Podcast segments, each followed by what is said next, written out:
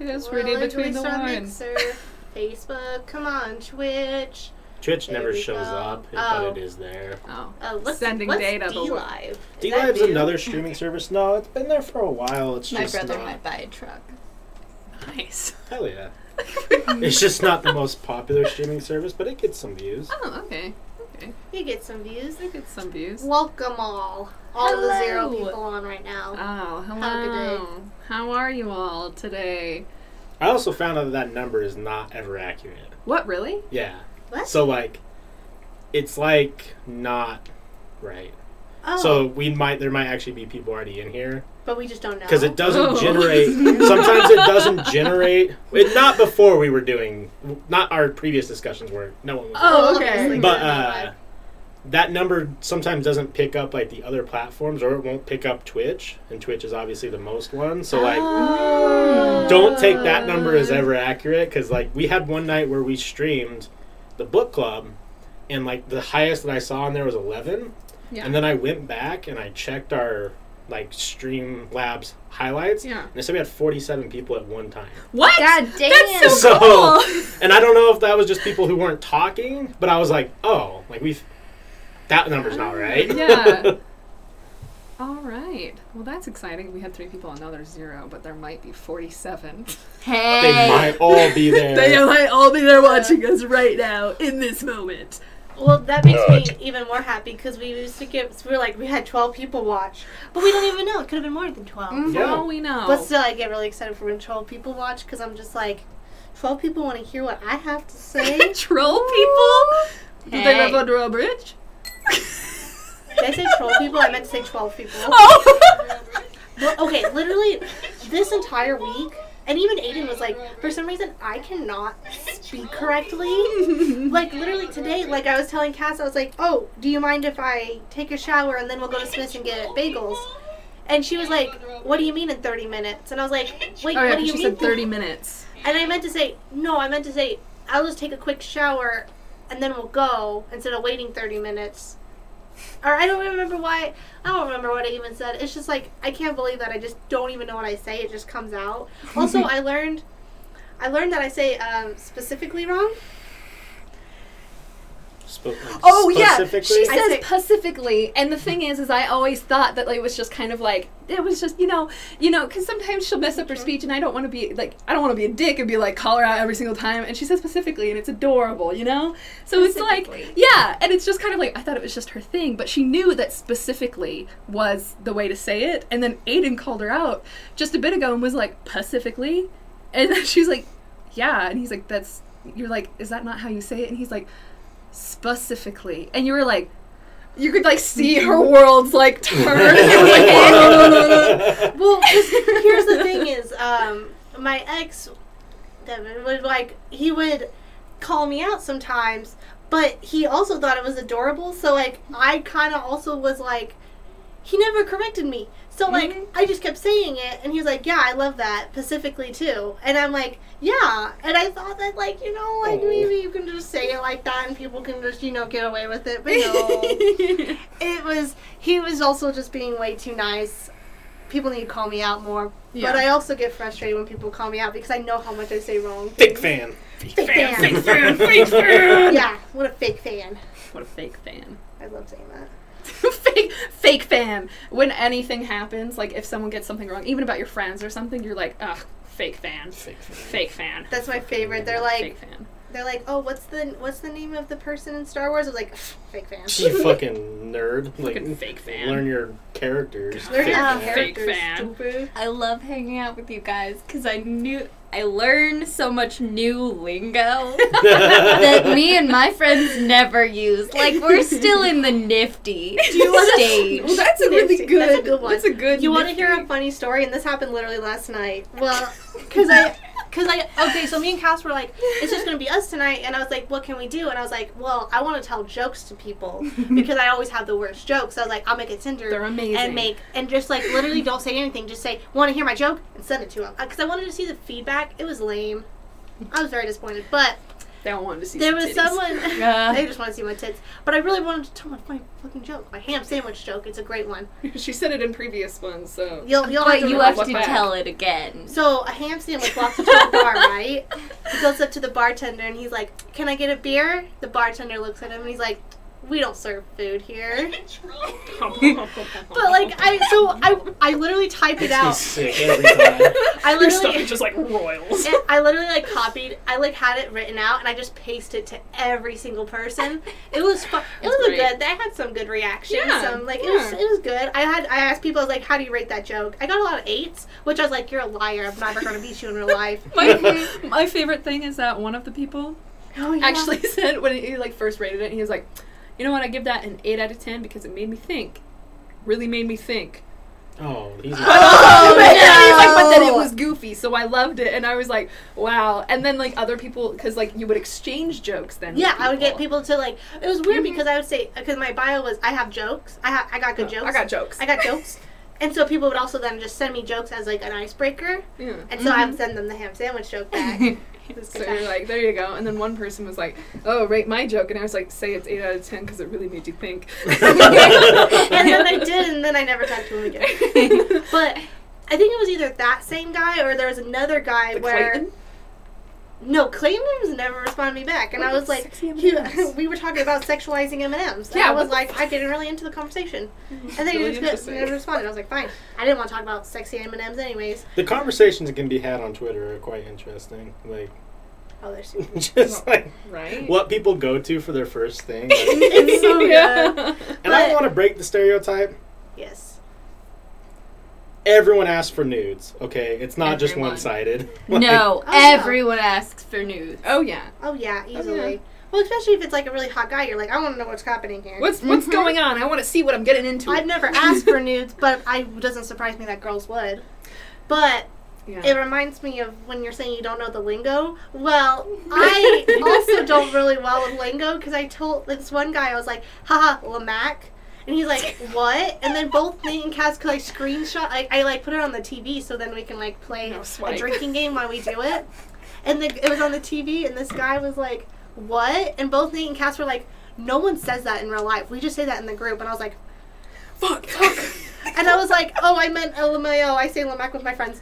Because, like, it literally all started out, and, like, even Bella was telling us Yeah. that she was like, no, Stony and I, for the longest time, tried to figure out what Lamac meant. Because everyone was like, what does that stand for? And it doesn't show up on any sort of, like, you know, like, urban dictionary or anything, because it's not an actual thing. That's not a thing. It was just something that happened in, like, the Gilmer chat, which was the place that I used to live with, like, some other friends in Sugar House. Somebody I accidentally that said, place. yeah, instead of LMAO, it autocorrected to, like, LMA, oh, wait, LMAK? L. It's L M A K. Yeah. LMAK, so like Lamac. Mhm. And then we all, you know, when somebody makes a typo, everybody makes fun of it, you know? And so everyone was like, Lamac, Lamac, Lamac.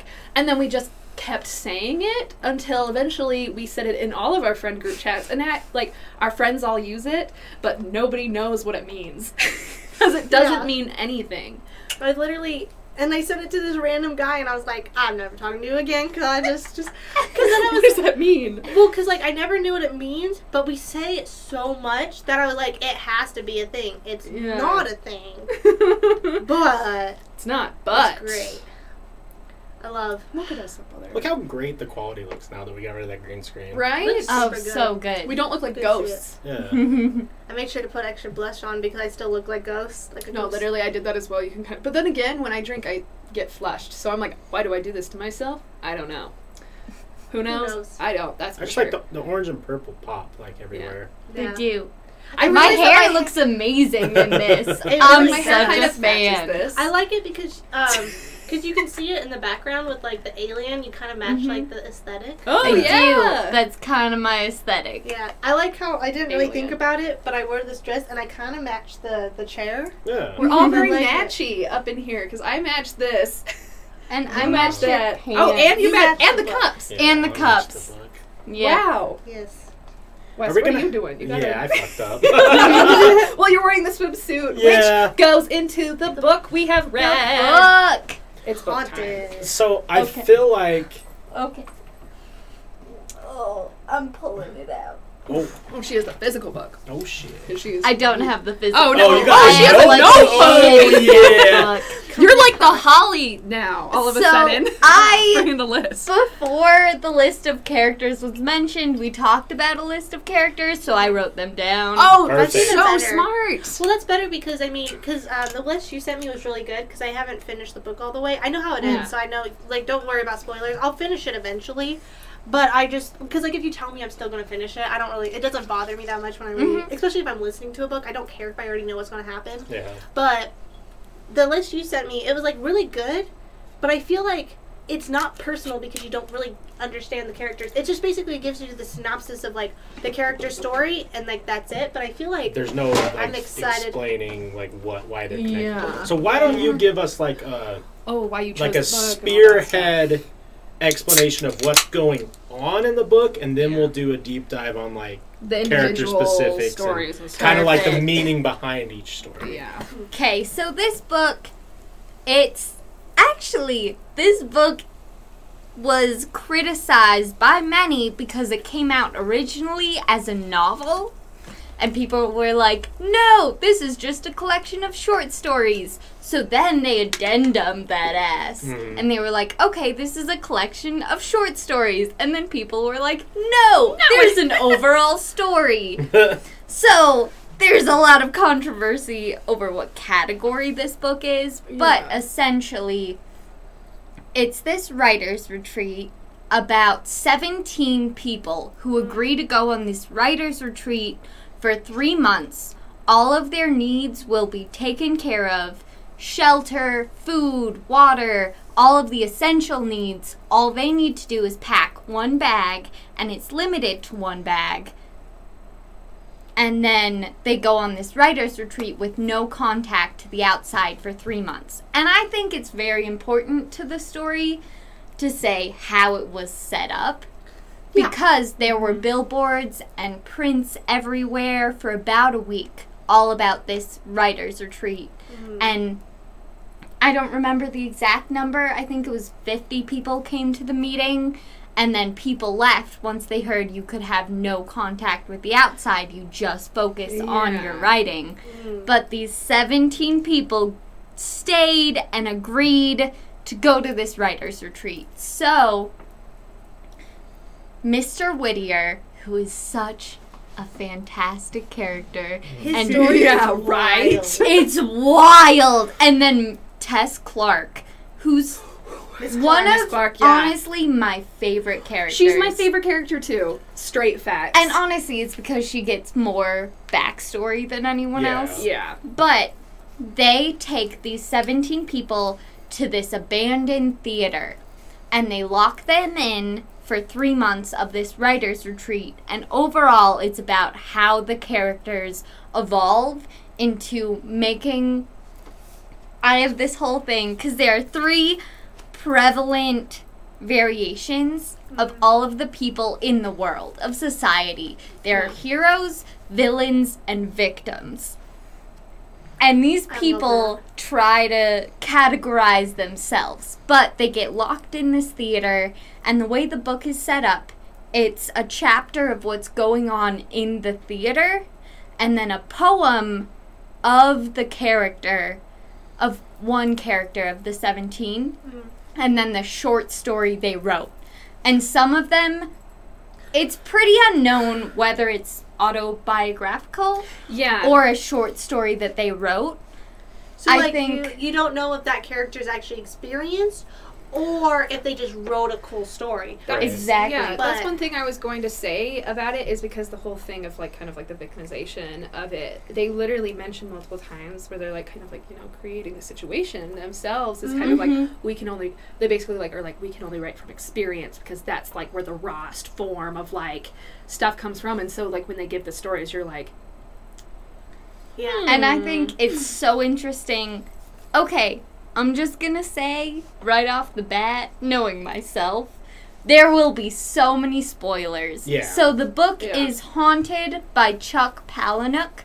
I suggest everyone read it. It's So such a mind fuck. good. And if you need a reason to read it, He also wrote Fight Club, which is more popular. Everyone Yeah, knows and what everyone Fight knows Club what is. Fight Club is. So his don't talk about mind, it. We don't yeah, talk about it here. we Yeah. can't.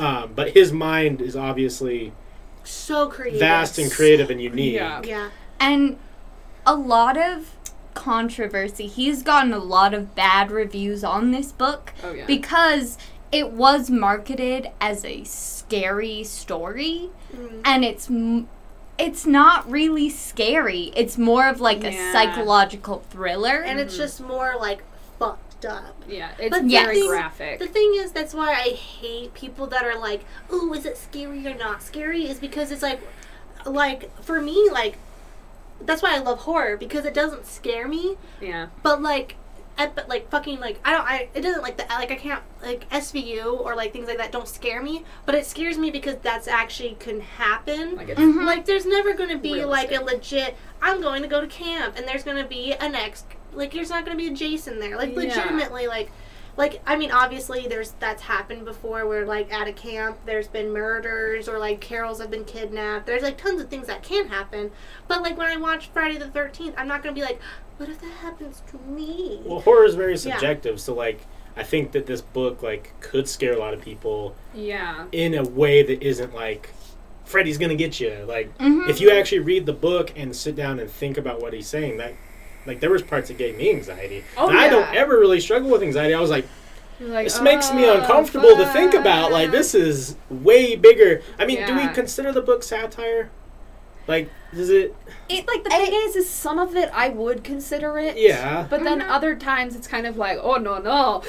I think if it was in the genre of satire, it would be dark satire. Yeah. Because there are parts where it's very dark, and then there are parts where it's funny in that dark way. Yeah. That's Yeah. very popular with millennials. I almost feel like if you went into this book with different mindset every time, you would have a different experience. Because if you went in mm-hmm. thinking this was a comedy book oh instead of like a horror or a psychological thriller, the book is actually fucking hilarious yeah. because yeah. of how ridiculous it is. because it's like but then so it's it- ridiculous in the fact that like the stuff that it says, you're like, oh wait, this is more reality than I want to yeah digest. Yeah, because it's basically they use like the reality, but then they amplify it to the extreme to kind of give that effect Yeah. of mm-hmm. like this shit actually can happen, and like this is probably something that somebody has already fucking done, and like all of this shit. Like I would say the satire, especially, I would consider you know the like schlook yes. story. Yeah. Okay. Is probably the, the most satire-ish. I love how that was an inside joke, too. right? So, okay.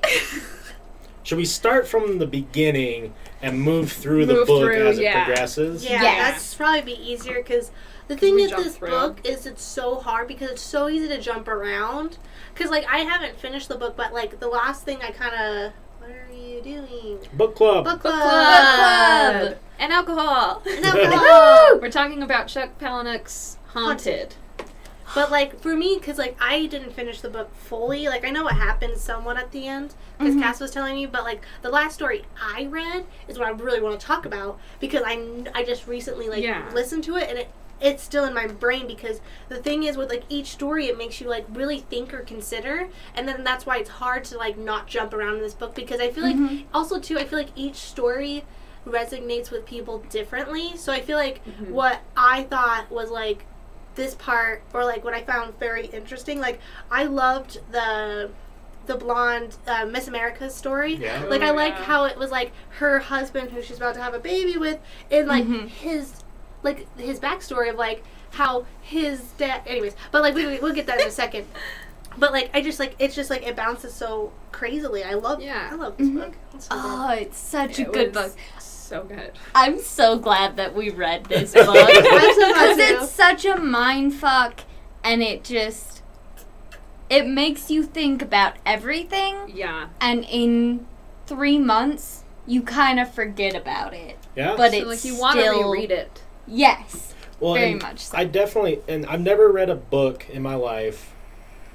And granted, I, I'm not a huge bookie. Like, I've probably read like maybe 50 books total. hmm Um, I've never read a book where I felt like I could pause after every short story or poem and write a fucking paper just about that Yeah, specifically literally. and then write a paper about the whole overarching story like it just feels like there was so much to Th- take in that i feel like it's you don't do Yeah. yourself justice unless you read it a second time Literally. Yes. which is Yes. crazy Well, because I feel like also too with that, like just bouncing off that is like it it has such a shock factor at some stories. Like I my last story is the police story, and that's all I'll say because we'll get to that in a second. Mm, yeah. But that was my last story, and I know if I reread it again, I'm gonna be like. Well, because the thing is about that story is that I know when I reread it again because I've been thinking about it so much. That's partially why I didn't keep reading the book because I was like, this story has been sticking so hard with me because it's like, it's just so crazy how like Chuck Palahniuk, he's so good at that. He's so Mhm. good at making you like feel almost like you're there. Yeah. Yeah. Like Mhm. when I was reading Fight Club, I felt almost like one of his drones. Mhm. Kind of like when I was reading it, because I was like, Mhm. oh, that, because like um, there was parts where you know where he's not his alternative self, and he's like, we need to end Fight Club, and they're like, okay, sir. yeah They're like, all right. They're like, Aye, captain Aye, they're like, I, I copped, and they're like, okay, but it's like it's like almost like, it's crazy, just like how you're like, you just get so involved, and like I started Mhm. feeling like. I was going crazy because I was like, why aren't these people listening to him saying Fight Club's over? Yeah. Even though I already knew the end, yeah I still was like, now these people. Now I did put in our because we have a group chat obviously for the book club, Mhm. and I made a harsh judgment about the book early on because I thought I was getting involved in a book that just wants to be edgy to be edgy. So if you guys are listening to this and you hop in the book, It's going to sound edgy. you have to edgy. push past that first like what hour ish, hour and a half. It's like a thirteen hour listen. Um, Yeah. Maybe like the first like It's like, fifty pages because mm, it, it's it's telling you a crazy story to start, but all of it links together. Yeah. yeah. And. I, I feel like that Well- was the one thing that I kind of, not that I struggled with because like I, it's a book, I want to hear it, but I, I just felt like I couldn't, like get my mind off the fact that it was like talking about, like subjects that were like, I mean, I guess I don't give not safe for work fit, um, warnings, but this book has a lot of like you know Very intense graphic yeah, themes. like the first thing that they talk about is kids who are like teenagers who kill themselves trying who accidentally kill themselves trying to masturbate in crazy ways and then it gets covered up. Yeah. And like I think in the first like 10 minutes listening to the book that talks about some guy shoving a carrot up his ass and I'm like, Yeah. okay, are we it, like is this what this book Yeah. is about? yeah. Mhm. Well- but if you push past it there's so much. Well, yeah, because well, I started this book when you started it in that fe- like that July, what three years ago, two years ago? Yeah, Because sometime you around started then. it, and I started it Yeah. like months before, but I couldn't get past that first little bit. Like, because Mm-hmm. it starts. The thing about that's hard with this book is it starts off with a short story, and then you understand what's happening. Yeah. That's where it's. I feel like it's hard to get into the book. And there's also, I think it's like two or three chapters Mm. just about descriptions of what's happening on the bus before the story actually starts. Yeah. And it's a lot of descriptions about characters, and you don't, like, it's kind of hard to read unless. You're yeah, yeah, it is. They throw you into the They really mix. just kind of. They of really boom. do. Yeah. and it's hard to read without like knowing okay not all of the book is just these quick quirky Yeah. descriptions about these characters because they don't actually give much physical attributes and it's kind of hard to imagine yeah. until you're in the book right. Because like then it goes to each deep. character. Because I feel like it just kind of gives you an overall, and it doesn't really say what's even still going on, and you're just like, why the fuck do I care about these people on a bus? Well, and I Yeah. think that Yeah.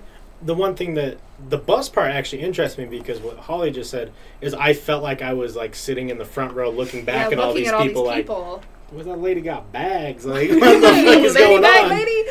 Or you're like, why is that woman super hot and pretty? Like, why is she at this one? Or Why like, why does that guy only? Why does that guy have to poop so much? And they definitely talked about like Yeah. the the whole thing was they come for the three months to create their masterpiece. They kept saying Mhm. masterpiece, masterpiece, and Yeah. Yeah. I think that the masterpiece is also subjective to just like what like I don't even know like your life goal almost, not necessarily like a piece of like writing, but like hmm trying to become who you want to be. Summing up your life Yeah. in one piece. Yeah. Because they even Short story, novel, whatever it is. Yeah. Yeah, because they even mentioned that like none of them are necessarily writers, Mhm. and like it's not that's not like necessarily what they do, and that's why they like create you know this situation for them in the You know what? you I- in the theater and everything. You know what I just thought about? So like, maybe this is something that everyone thought about.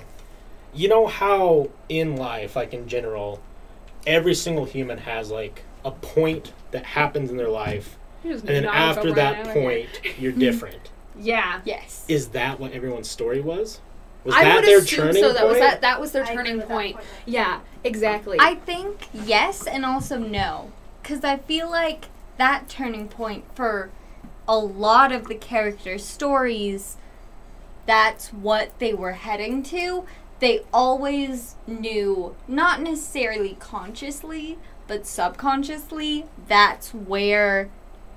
Because with this book, I have to remind myself of my own situation a lot, and this is relatable, but every choice, a Rick and Morty episode, the Pickle Rick yeah. episode about the therapy said it best. Every choice you make is your own choice. You Right. choose Mhm. where you are, yeah. and these every single character chose where they were in those stories. Those Right. stories, So I feel like it's a turning point, but into themselves Mhm. in Yeah. a way where they chose to be there. They chose to do that because they were always kind of feeling like they should choose to do that. They knew where their life would go. Right. So it's a turning point, but also not. Yeah. Hi there. Also, Hello. we were talking about Chuck Palahniuk's Haunted. It's a book. It's book our club. book Hello. of the month. Hello, everyone. Book of the month. One thing I actually noticed about so I also like as you mentioned like before we actually started doing live, um, basically, I noticed in this kind of Reddit forum that people were talking about like how you know disgusted they were by a lot of kind of the stuff that was Yeah. mentioned in it because even the guts, which is the first chapter, right? Mm-hmm. the first chapter is actually what Chuck Palahniuk will do. Like he did a live reading one time, and it was so disgusting that people actually passed out at the live reading, and people are like, "I actually wasn't disgusted by that. I was disgusted more by." Um, also, this is a spoiler spoiler alert. Later on in the book, um, not during like the short stories and like the poems in like the in between of them describing this story coming all together they basically take this pregnant woman's baby right after and they eat it and they try to make her eat it as well Right. and they're like mm-hmm. i was disgusted by that and everybody's responses were like actually Wait. like i understand that that was like disgusting and everything but one thing that you don't exactly realize because of all of like the intense descriptions and all of the stories they're so graphic and just like very descriptive that all of the in-between stories aren't descriptive at all Yeah. at all. Mm-hmm. They don't even they don't describe like you know the, like the smell of the flesh burning or like any of that stuff that they would in the stories. They're basically just kind of like doing an overall summary, and so people were like, "I'm surprised that you were disgusted by the thing that wasn't described the most," because it kind of leaves a little more to the imagination of kind of like you actually now all of a sudden have to think about what that was like, not having it directly told to you, mm-hmm. and giving it immediate imagination, and so Right. it all depends on kind of like just how wild your imagination will go. And um this is from a monologue from a movie, not at all related, but it described the most effective point of a striptease in a about a 2-minute striptease. You don't take off clothes. You don't actually remove any clothing until about a minute and 30 seconds in because the imagination will make your body ah. more pleasurable and more amazing than anything your body could actually be. So I feel Yeah. like that's a testament to how powerful the mind is without that description of being told, hey, this is what you should think, this is what it would taste like. Yeah. Yeah. I think that that is a great explanation for a lot of things too. Like, e- Mhm. especially in the world that revolves around sex as a whole, because at least from my perspective as a guy, there was times in my life where like I might be talking to someone and like the intention was to try and hook up or whatever and Yeah. like that the whole entire build up to get to that point was the the fun. That was and the then when the good fun actually happened and it was over with, it was like, oh, like what was like You're just kind of like, I was like, oh, that was great, but it was like I think that's why you hear people who say they like the, the chase, right? Yeah, the chase yeah, because chase more your brain just it. runs wild, and then when you finally achieve that moment, you're like, okay, Well, and I think that's also. I, I don't know where I was going with that. Anyway, I was going to say something, but I was like, I don't know what You're like- if that's relevant. But I- but yeah, I feel like the moments in between the short stories is all about the chase, and you never actually get that final image. yeah, 'cause and that's what makes it such a satisfying book. yes. yeah, Well, Yeah. and the thing that makes me upset about like um people cri- like criticizing him for like the fucked up things he does, and I brought this up multiple times. The things that Stephen King gets away with oh yeah, because he's Stephen King Yeah. is unreal. And I'm not even talking about because everyone knows the it with the children orgy Yeah. yeah. Mm-hmm. messed up. But there's other things that I've like read from him. Like It's in The so much- Shining. The Shining. the plump little The cock. plump little, yeah, that literally. fucking still haunts I me. heard that and I was like, Jesus Christ. Especially What? Just what? especially listening to it, you're Yeah. just like, oh. I felt my Like, spine just like squish. I was No, like, literally, I was doing. I remember doing my makeup while I listened to that because I'll usually listen to the books while I'm doing my makeup, getting ready for the day because Yeah. that's You know. like a good like you know It's- 10, 20 minutes, like Mm-hmm. you know. And every single time, for some reason, it's always like the most graphic parts in the books that we read, and so that was the part of it. And I literally was like. Because I was like, Ugh, and then I had to pause it. That's also the same thing as I was listening to the police one, the police story when I was doing my makeup, and I was like, I had to pause it and be like, I don't want anybody like actually hearing me listen to this. Yes, but like um, like there was like because like they were I talking like have a name, Nick. Oh, we're I- women. Nick, I I'm have a going to name. my gender. I could have the biggest schlong in the room. You don't know me. We know she has Under the that biggest schlong. pillowcase, you sell. She's like, fuck you. I just got it yesterday, and I can't. I can return it, but it's a pain in the ass. It also it's really has pockets. It's a pocket dress. And non, but Hey. vibes, vibes. Thank you, Nick. You know, I thanks a love. Nick Joy. here. Nick The- Joy. Joy But the Nick. it reminds me of like, cause I, I kind of walked in a little bit later, but like when they were like saying like people were complaining about like the baby scene, I Yeah. remember there's a part in um, Stephen King's biggest known um, series, The Dark Tower, Yeah. where there's literally a guy who gets off by like harming people in a certain way. Yeah, you like were telling me what about that. his thing was. Like one of the main things, I'll just like like a, just a brief quick Thanks for the follow. thing was. Thank you. Thank you Thanks Oh, for the, thanks thanks for for the- the bits, he Joe. would like he would it, he would get aroused by like harming other people but one of like the things that like it, like the scene was he dropped a brick off of like a 10 story building and like jizzed in his pants like that's basically like what the like this guy was about was like doing things like that and like Yeah. i mean there's a lot to it's really like it's really interesting kind of how um i really love the dark tower series i need to finish it but it's really it's interesting how like it builds but like he wrote about this guy that that was his thing but yet no one ever talks about it because they talk about the rest of the dark tower series Right. Yeah. but it sucks because like chuck palahniuk will talk about this book that has so many a lot of the stories are based off true incidents with Mhm. people Yeah. that's why it's like he's talking about real people stephen king is just making up He's just making up this Fuck really shit. fucked shit. but it's like it's just crazy how like some authors are so highly criticized while other authors it's like because they're stephen king it's fine Right. Yeah. because like i don't mm-hmm. know if you guys read carrie his first one that one was pretty fucked too Yeah. Yeah. with like the talking about like her like getting her period like the- the whole yeah, that whole that the, the book was really good i mean you don't really need to read the book if you watch all three of the remakes and the movies And the musical. get, and the musical you'll, Oh, you'll that fucking musical. you don't need to read carrie if you've seen the first movie and that's the only time i will the ever OG say that mu- movie is like no Yeah. actually i like i'm gonna say it, it's uncontroversial because no one's seen it i like the set like the first remake of carrie so much better it's just because Ah. carrie it's so good I don't like the new one, but there's because there was one Which one is before like- that that no one has ever seen, and it's actually so good. which one? When was it made? I think it was 2008. No, wait, because 2014 16 was when Chloe Mar- Chloe Mar- Mar- Martinez. Is it What is Martinez? it? Is it Martinez? Or it's like It's just the girl with like really big lips. Chloe. Yeah, like the She was- blonde hair, like platinum blonde. She's in like every teen movie. Anyways, um, but it was the one before that, so I think it was 2006, 2008. I want to say because it was still pretty not. But the thing is, no Yeah. one watched it. But like the thing is with like it, like upsets me with like when people critique authors on like their fucked upness. It's like why do we put a standard on one author that it's like it's fine and another author it's not fine, kind of yeah, thing. just because he's more like mainstream, that people are like, it's okay because it's fucked up because he's him. Uh, yeah, I think people Yeah. just well, people just like to complain about things, and I wholeheartedly Big believe facts, that. big facts. You know, but But kind of want to know Anyways, some of your let's list. keep going with the book Haunted by Chuck Palahniuk. And also, Pal- have to is it Palahniuk? Wait, how do you say it? Palahniuk. Palahniuk. Palahniuk. Yeah, I always say Palahniuk. Palahniuk. Palahniuk. I know, and it bothers me so much. I'm so I'm so sorry.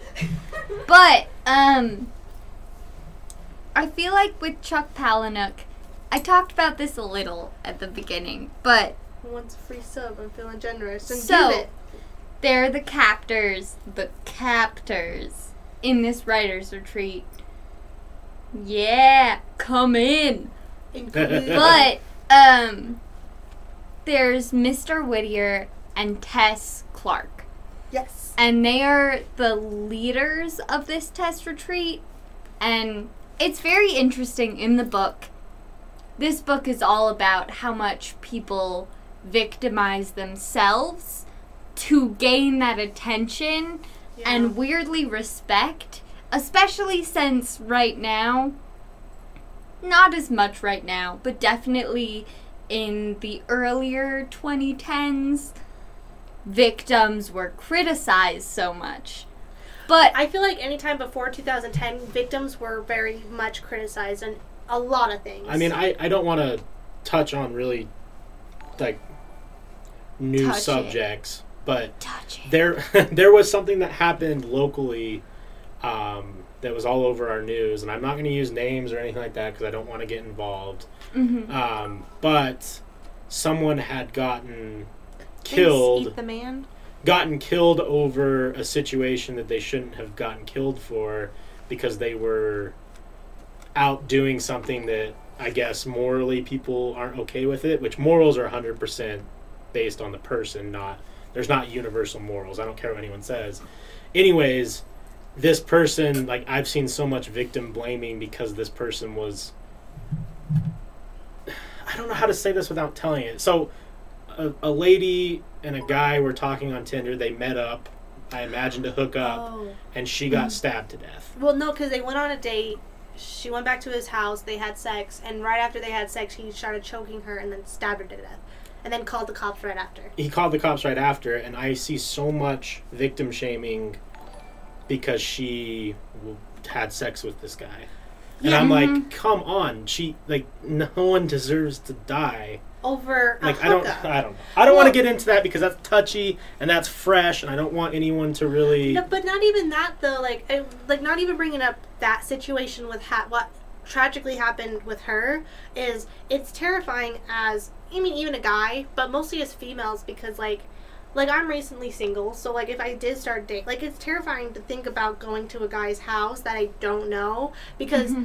like you want to be able to have that freedom to like like explore new people and like like I want to be mm-hmm. like you want to be a part of that hookup culture, but it's like it's so terrifying because it's like you don't know if that guy you hook up with is just gonna as soon as you guys have done having sex is gonna choke you out and murder you Right. because like and that's the thing that I mean I guess that always it's not as it's so much it's like a new refresher but then again we women have always been dealing with that especially with like the Ted Bundys and the things like that but um I feel like it's hard Ooh, that booty. that booty though Oh, I realized we were on a stream.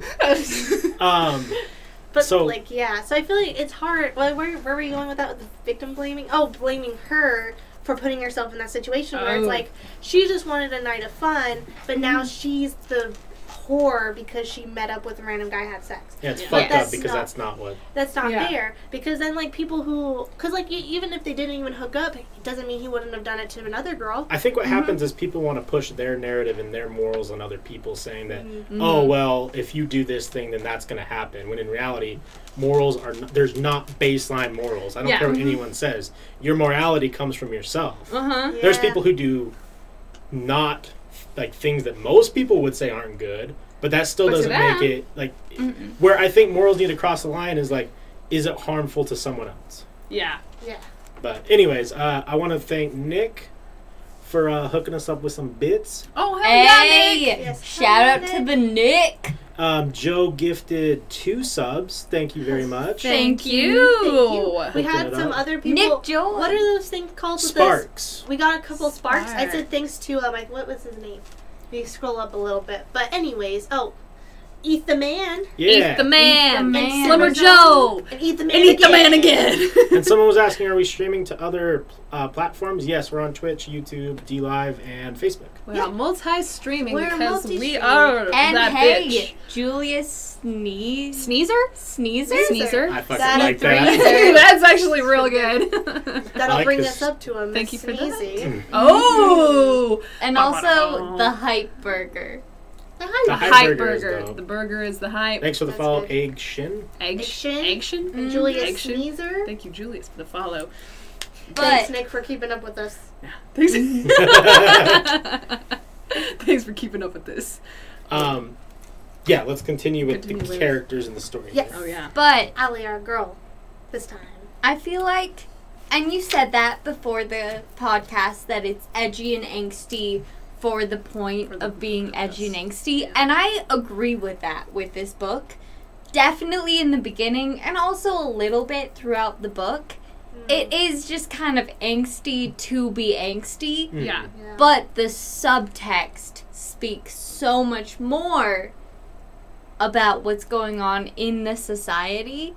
And Yeah. I feel like Guts is the perfect way and the Yeah. worst way to start this book Yeah. Yes. with the death by masturbation Yeah. and also the people who survive and now that's just their shame with their family Yeah. and it's an unspoken shame it's always the elephant in the room where Yeah. your closest people your closest people your Yeah. family by birth is supposed to be the people who surround you the most mm-hmm. Yeah. and yet there's always that unspoken barrier between hey this is here what i did and you will never forgive or forget me yeah. for that specifically Yeah. Yeah, that's one thing I love that they, he calls it like everybody has a carrot hanging over their head story. Yeah.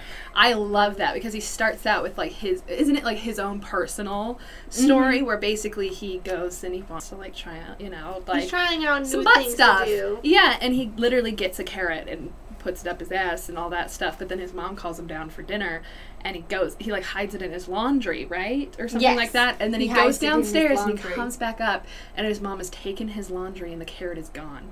And he's like but it's something that they never talk about or anything, but he's No. like, But I know that she knows. Well, and then it goes into sounding, and the kid who put the wax down his pee hole that Oh. hardens, and then he oh. has to go.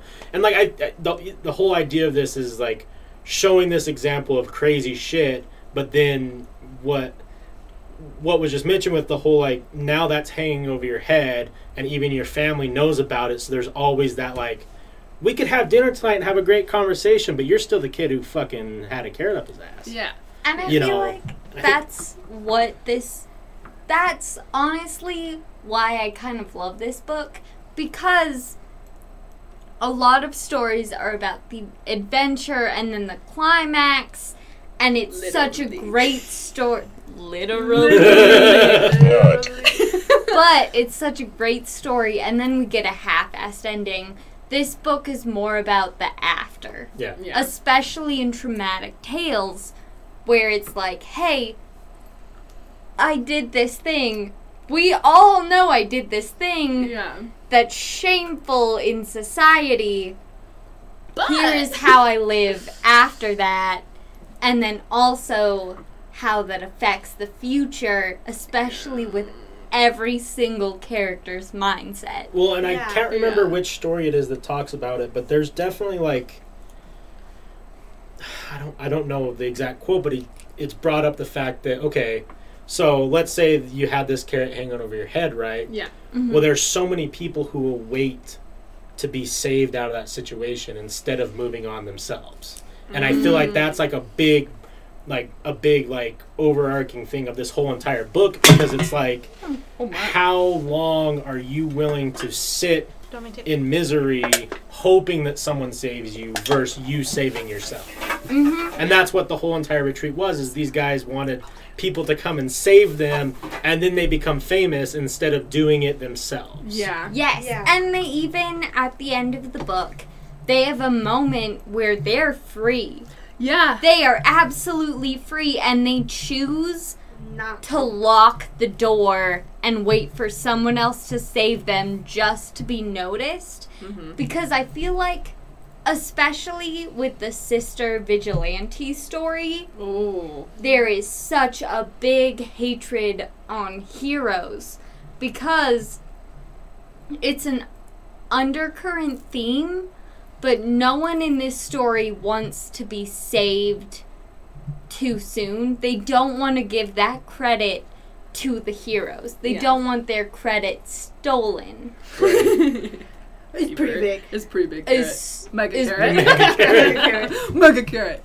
Yeah, that's kind of like um I just lost my train of thought, but wanting to be like saved is kind of like their whole thing, but the whole thing is that they mm-hmm. don't necessarily want to be saved. They want to struggle enough that they outshine the hero in the fact that they struggled so much that people are like, "Oh, oh, are you okay?" Not kind of like con- like good for you that you mm-hmm. saved all these people. They want to be able to outshine it because if they didn't suffer enough, then they'll just be outshone by like the hero in the situation. Like they want And- their tragedy to be bigger than the fact that they got saved. Yeah. Yes, Yeah. and there's this very large stigma about heroes in the book that directly translates into our reality, our Yeah. society, mm-hmm. where heroes are not the most praised. And I mean, even with all of the true crime junkies, hear me out. I'm with you. But the villains even get more publicity and more credit than the heroes because in this particular story, a hero is the worst thing that you can be. Mm-hmm. Yeah. Because because no one cares at the end of the day about a hero as much as they are like, wow, I can't believe that person suffered so much. And like that's why it's why Nick it is like bragging rights to be like, Based oh, I suffering. can't believe. That's Yes. why like like with people like too, it's it's hard because like there's some people that won't move past their traumas because they then make that i- their identity, and it's like you can kind of tell in this book that they're definitely like self sabotaging slash making it so they become a victim slash they become this sad story because that's going to make Yeah. them famous slash give them the most hype and it gives them most bragging rights. I think mm-hmm. that, well, a couple things here. One thing that blows my mind is this book was written pre social media. Yeah. And this is so Pre-social prevalent in social media. And what you're saying is true. I think that people, and it's, this is such a touchy subject because I think when people have some specific traumas, it's hard not to become that trauma. Yeah. But at the same time, they're, I don't know, I don't have trauma personally, so I don't want to mm-hmm. speak on it and be that guy who's like, well, you don't fucking know. You haven't had that happen. You don't know what it's Yeah. like yeah. Yeah. on that same breath, I feel like the whole idea of hoping that someone comes to save you and moves you into this instead of you trying to take even tiny steps to get yourself in a better position. Yeah. That's this whole book. Like they wanted to instead of literally walking out and being like okay, well we can just go live with our lives and maybe we can do our masterpiece or maybe we're in control of our own reality so maybe Yeah. we can get these things. They want people to give it to them. yeah. Well, because a lot of like halfway through the book, they were like, "Ah, who cares about our the reason why they went on the writers retreat is so they can create their masterpiece and become a famous author. But half the time, like literally halfway through the book, everyone's like, "Nah, fuck that. I want to write about this This situation." specific situation. So they start creating their own suffrage so that way they can have more to write about. And that's Yeah. why I hate people. And I, me and I looked at each other. I hate people who have. It's not that I hate people who've gone through trauma. I just hate people. I hate people who use their trauma to be a shitty person. Yes. They use it as an excuse of like, well, sorry, I'm doing this, but I because had trauma. the thing is that makes me upset about it and like a lot of people like with divorce like a lot of people like are like my parents are divorced. I don't know how to handle myself. My mom left me when i was six. You don't see me acting like a fucking asshole ever about it. Mm-hmm. my mom dead ass left the day after christmas may i say and was like bye. And i never have used that as a crutch for anything. No, literally. And so I had a fair amount of ex- uh, traumatic experiences, and then I moved to California. And I was so broke that the only viable option I could turn to was an escort service. yeah. And so I had sex with old men for money. But that is not an excuse for my behavior today. It's a reason. Don't get me wrong. There's reasons It's a valuable reason, but that is not any excuse for my behavior today. yes. And I feel like that's especially what this book pinpoints Mm-hmm. is your past experiences. They have made you stronger or weaker. Neither is shameable, but perpetuating this victimized persona, especially by choice, yeah. is harmful to you and other And people. other people, Yeah. and the the idea of people victimizing themselves in daily life because we've all done it. Yeah. everyone, Everyone has done it. Oh well, You- yeah of course. you've even in like the coffee shop the coffee person said something weird to you and you use it as like a mm, this person did something shitty to me for attention everyone does it this book takes it to the extreme Yeah. and shows how hey that isn't right for yourself and other people this is how you can learn from it Yeah. Yeah. I definitely feel like too, and I don't know if this is just human nature, but it almost is like an underlying thing of like trying to be competitive with your suffering or become Yes. or be competitive with your victimizing like well you don't know i've been through more but in Yeah. reality like Mhm. okay let's say like something tragic happened to me and the same thing happened to you Yeah. maybe it hit me a little bit harder than it hit you Mm-hmm. Yeah. yeah why would me and you compete Yeah. Well, on it who would be like, well, mine's worse because of this and this. like all that's Yeah. doing is making the scenario Yeah. worse when in reality as humans i don't know anyone who hasn't gone through something that they would consider traumatizing oh yeah, at least definitely. once or something that's even changed them mentally like Yeah. a specific Yeah. event so like why are we competing on like oh well i should be the one that people feel sorry about because i went through this this and this when in reality like okay well what about this guy over here who went through this this and this too Yeah. like are you is Yeah. it like everyone Yeah. goes through shit Yeah. And I- exactly. and you can't compare traumas because you can't compare how that's why it, like it upsets me so much when people like criticize other people like oh they should just get over it it's like Mhm. well yeah that's easy for you to say but sometimes in your it's so hard to get over something traumatic happening it has to be on that person to either get over it or not get over it Yeah. and i don't think being like just get over it is going to ever be helpful because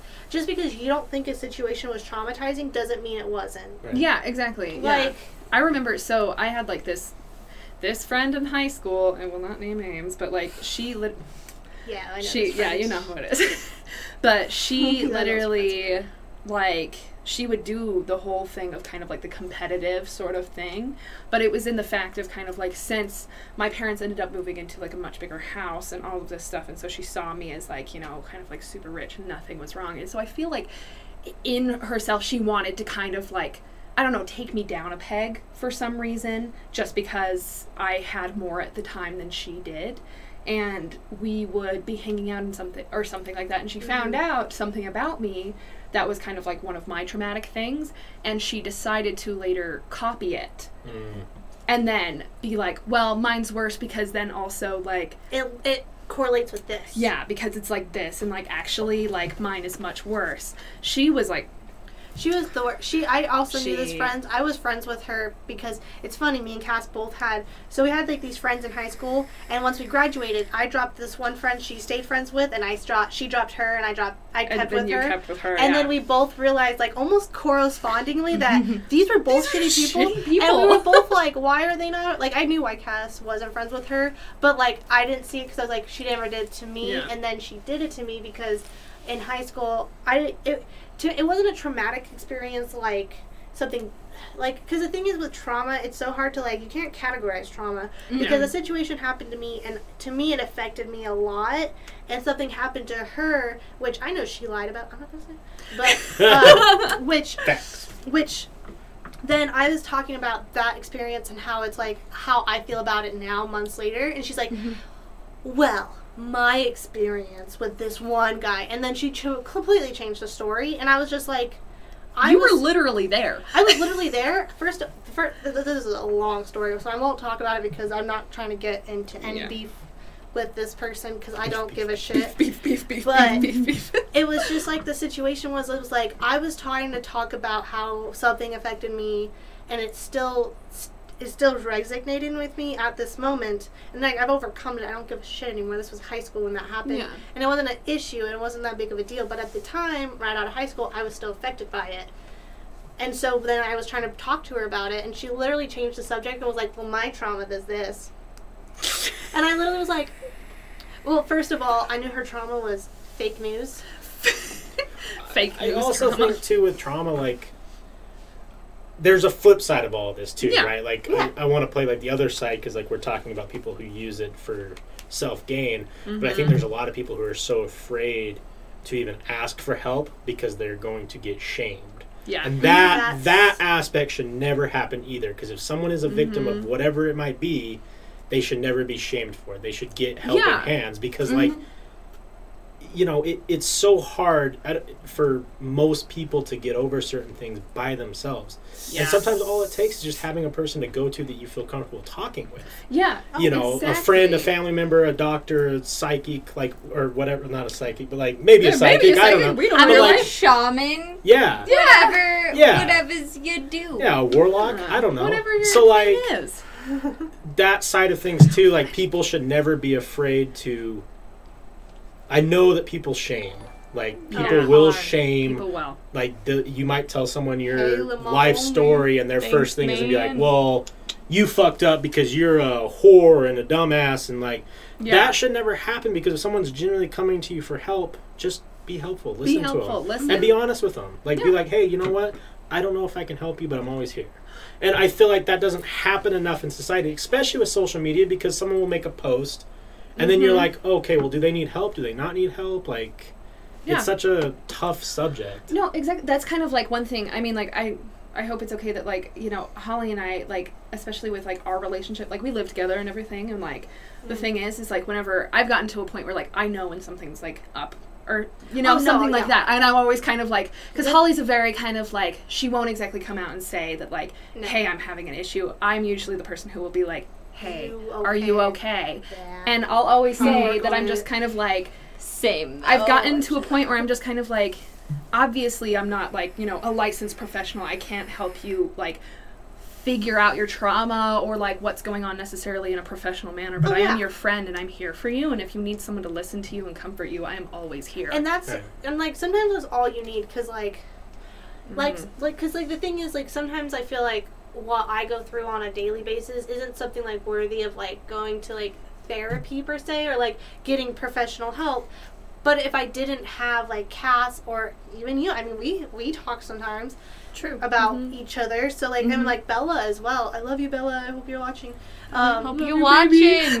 but like Show so. shout out to our bella Show so to but like it's nice knowing that like even because like some of the like because like I know I am an I'm an emotion I feel hard and if I feel hard Mm-hmm. like that like that's why like for me I just feel way too much. Oh, she commented bully Oli.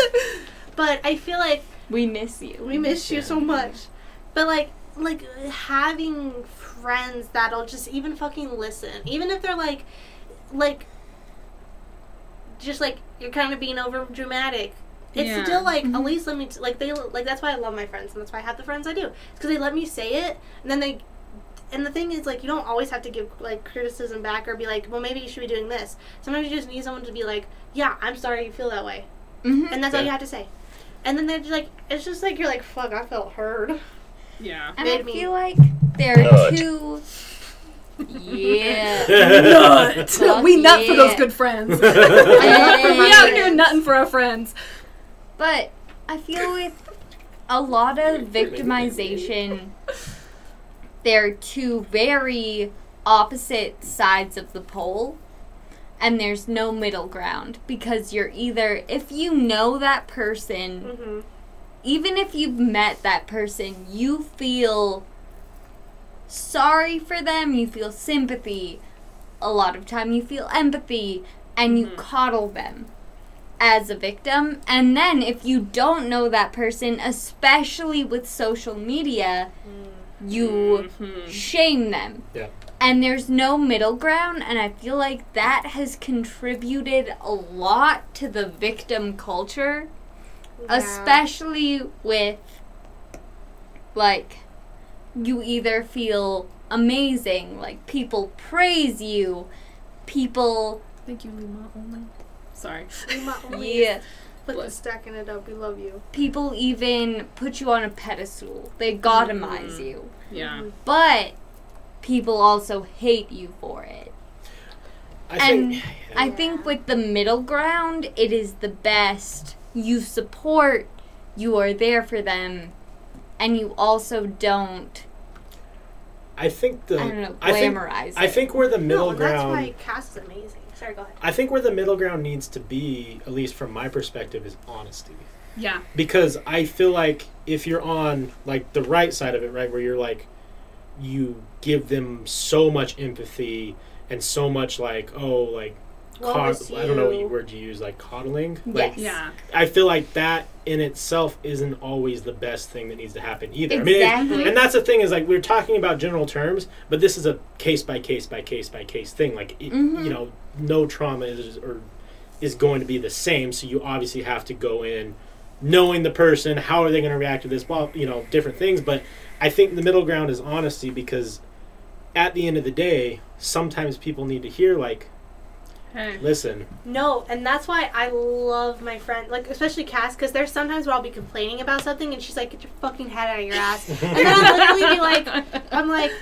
Okay, you know what? You're right. I was Yeah. just having a woe with me because sometimes I feel like with victims too, and this isn't like bl- victim blaming. It's sometimes it's just so easy to be like, "Woe is me, woe is me." I Yeah. need people Mhm. to love me because Because you want to be coddled sometimes. Sometimes you like because Yeah. like I get like that's why like like my like our, our friends are great because they coddle, but then sometimes you need a reality check because I don't think because if you only ever coddle like if my friends only ever coddled with me, I know that none of you would be my friends because then it's like how can because then I'd always be like thanks for Thanks, Jack, for the follow. Hey, Nick Jackie Joy. boy.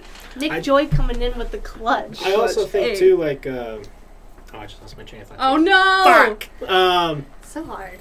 Honestly. No, I, I think too like one thing that people need to realize about friends, especially like if you're listening to this and you're in high school, it's a different story. Yeah, Yeah. High school's And- so different. Very When so you- different. And you're gonna hear that a lot. Like you're gonna everyone's gonna tell you things change when you get out of high school. They do. Oh quick too. You're not gonna believe it. They do. And but I- uh Ooh, congratulations. but like the one Hey. thing that you have to remember with friends is as you start getting older, what are they doing to be your friend? Are they just there because it's comfortable? Mm-hmm. Mm-hmm. Or are they there because they actually care for you? They genuinely because care, friends yeah. should care for you Mhm. but there's a point in time where like okay are you just getting um are we just friends because like i like that you coddle me i like Yeah. that you tell me what I want to hear?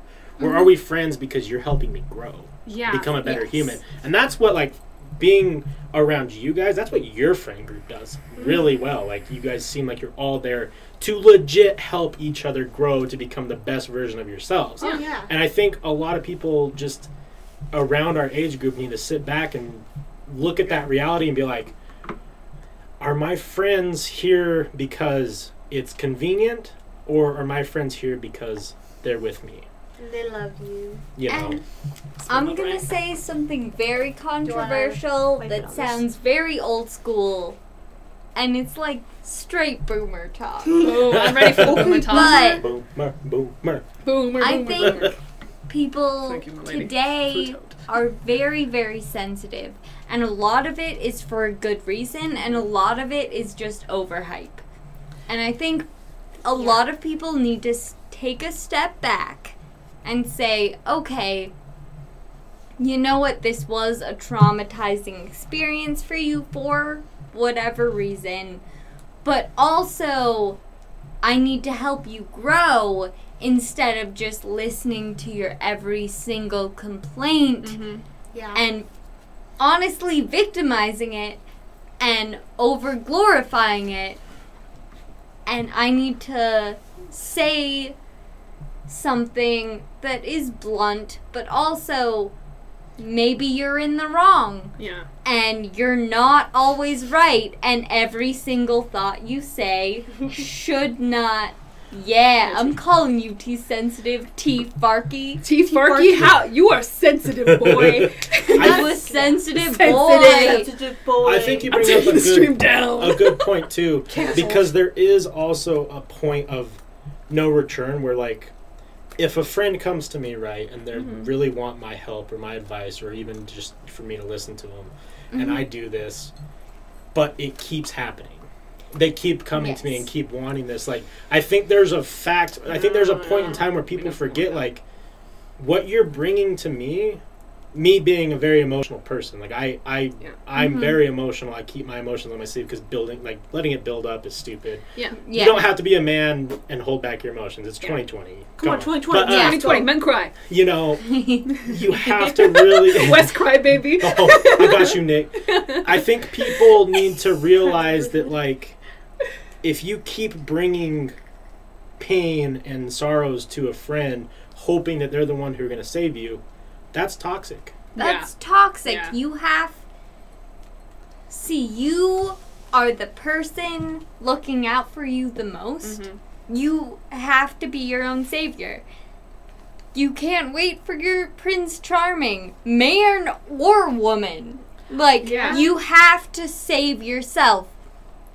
And Make the sure more. God will, do. God will save us. God all. will save us all. Praise Jesus. But yeah, you can't you can't just wait for somebody to save you. And like no. Oh, the thing no. is it's like that's also like especially with people who like victimize themselves a lot. I've realized that like I forget that some people aren't used to people just telling them like Yeah. how it is and like i'm a very no matter what i'm very honest and like pretty open but i never necessarily like it's not like i'm i don't think i say it in a mean way ever like i feel like i'm pretty good at like No. wording stuff specifically to And make I- it so it's not like fuck you are you very soft in the way You do that soft you blows. tell people blunt stuff. yeah yeah, But then also too with you, you don't just say it right off the bat. It's like it when it starts becoming a problem, then you're like, listen up, bitch. Like you're very nice. listen up bitch But you're like a soft, gentle. Listen up, you little cute bitch. That's how you it feels. you little cute bitch that's that's how it's like. You know, like when you say little bitch, and then when you say little precious bitch, Little let's precious go. bitch. Let me tell you how it is. I feel like Yeah. Cass definitely.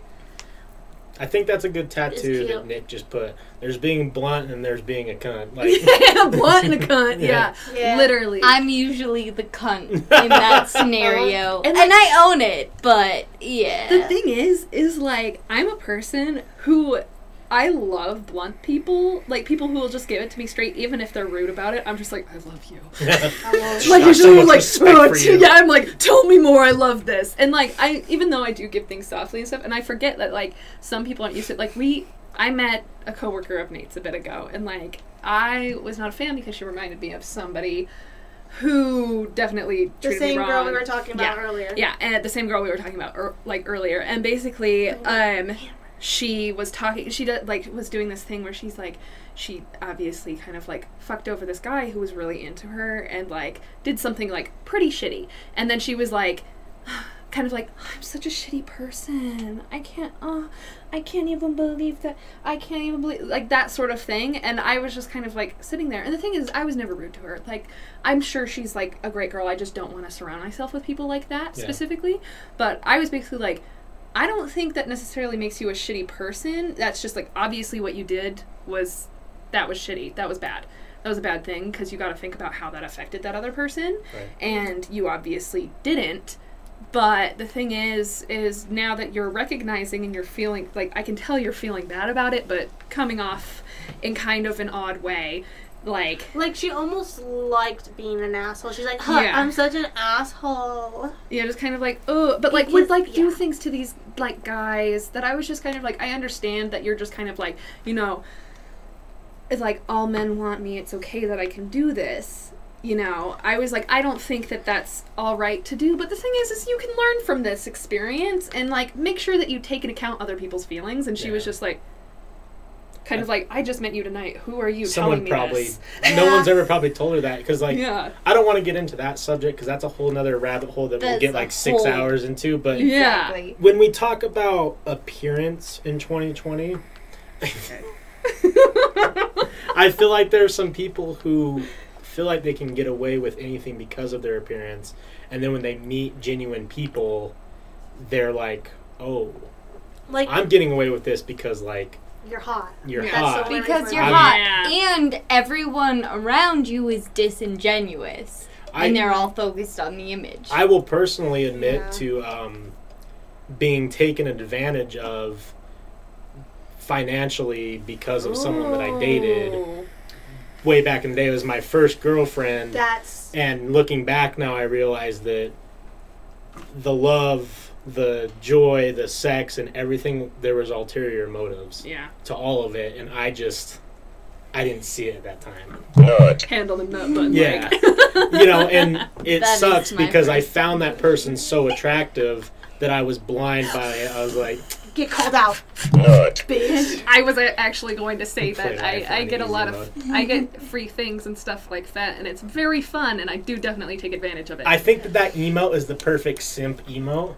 My Like, kind of girl. I'm I'm here to simp. I'm here to simp, and I'm ready to party. Did you get permission to simp? Excuse me, So get you- permission to Do you simp have a up in this license to simp on this bitch right now? I'll Yeah. give you a Oh. license to simp. Really? I would always. I'm gonna- Uh-huh. But not on you because I'm your simp, so that's never gonna happen. Venmo to simp. Venmo to simp, boy. and also, can I just say, we're reviewing Haunted by Chuck Palahniuk. oh Palahniuk. yeah. Yeah. And also, Yeah. I love this book because it led to this. It leads It leads to, to a good conversation. a great conversation As about Yeah. society like- and also personal experiences. Yeah. And it's not even about the book anymore. no. It just leads to the subtext of society and then your own personal experiences building on that. And to be fair, we've only skimmed like the surface of one of the subjects. We haven't even talked about the whole book. I'm so like crazy. It's crazy. And Really, honestly. I am fully expecting us not to talk about the full book because No. every There's no way. single chapter is such a well everything. it's Oh. It's almost like every single chapter. It's like it's not even like they're each different topics of situ social social problems or social things. Yeah. It's just each different story is just someone's legit story that just is Mhm. like. And like the thing is that's crazy is like some of the stories kind of correlate with another story, Mhm. and it's like we know we talk a lot about the beginning with masturbation a lot, but like that doesn't become a thing at all at the end. But then No. like the other stories they correlate with other people's stories because it's like everyone in the story like the book has dealt with the trauma that Yeah. has a turning point in their life or is a reason why they're kind of like a writer or the reason why they are who they are. But a lot of like a lot of the stories they're very different, but they're all kind of the same. It kind of a little bit. I don't know. I it love has they're all very different Like- stories but they all have the same vibe kind of a similar Of, like, theme.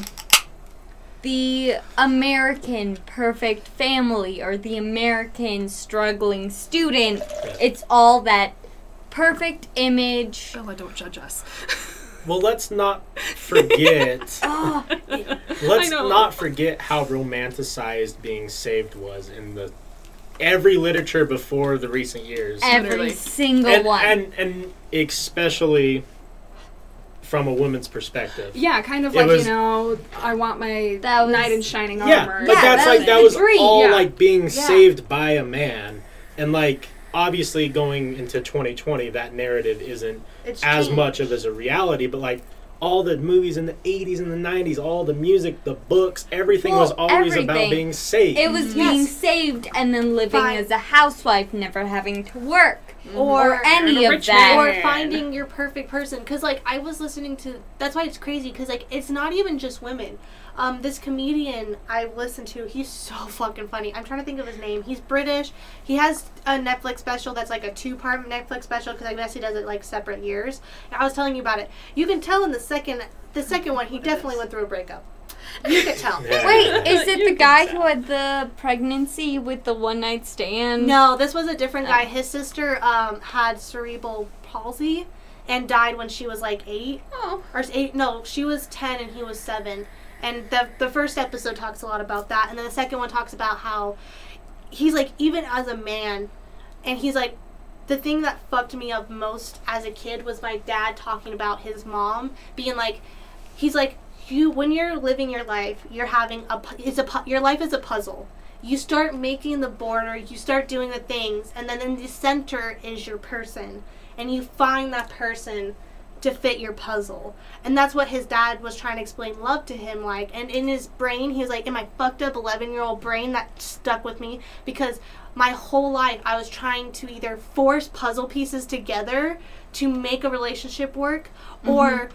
I was I could was I felt empty because my puzzle wasn't complete. And that's why it's like it's not even just women and that's why it like upsets me when women are like people are like women are always wanting to find their si- shiny armor, but it's like women men are still trying to find their princess. find, like the perfect Mhm. woman. Absolutely. Especially yeah. like Like, I've realized now, um, since we have you know an 18 year old living with us, 'cause he's Oh. my so he's my little brother's friend, a little bit. and Love like Aiden. we love you, Aiden, uh, but like definitely like You're 18. you're 18, and like in your mind you think of like specifically like women in like relationships, like you have like all of these like really high standards of like how like a woman should be, Yeah. like oh, literally. I still feel that now. And Yeah. it's like it's I, I it was literally today when I was like they said something about like a fupa or something and he was like and it was like if a woman has a fupa you don't you don't go for it and I was like sweetie you're not gonna find anybody who Yeah. doesn't have a fupa. like literally every single girl, like every girl you've met,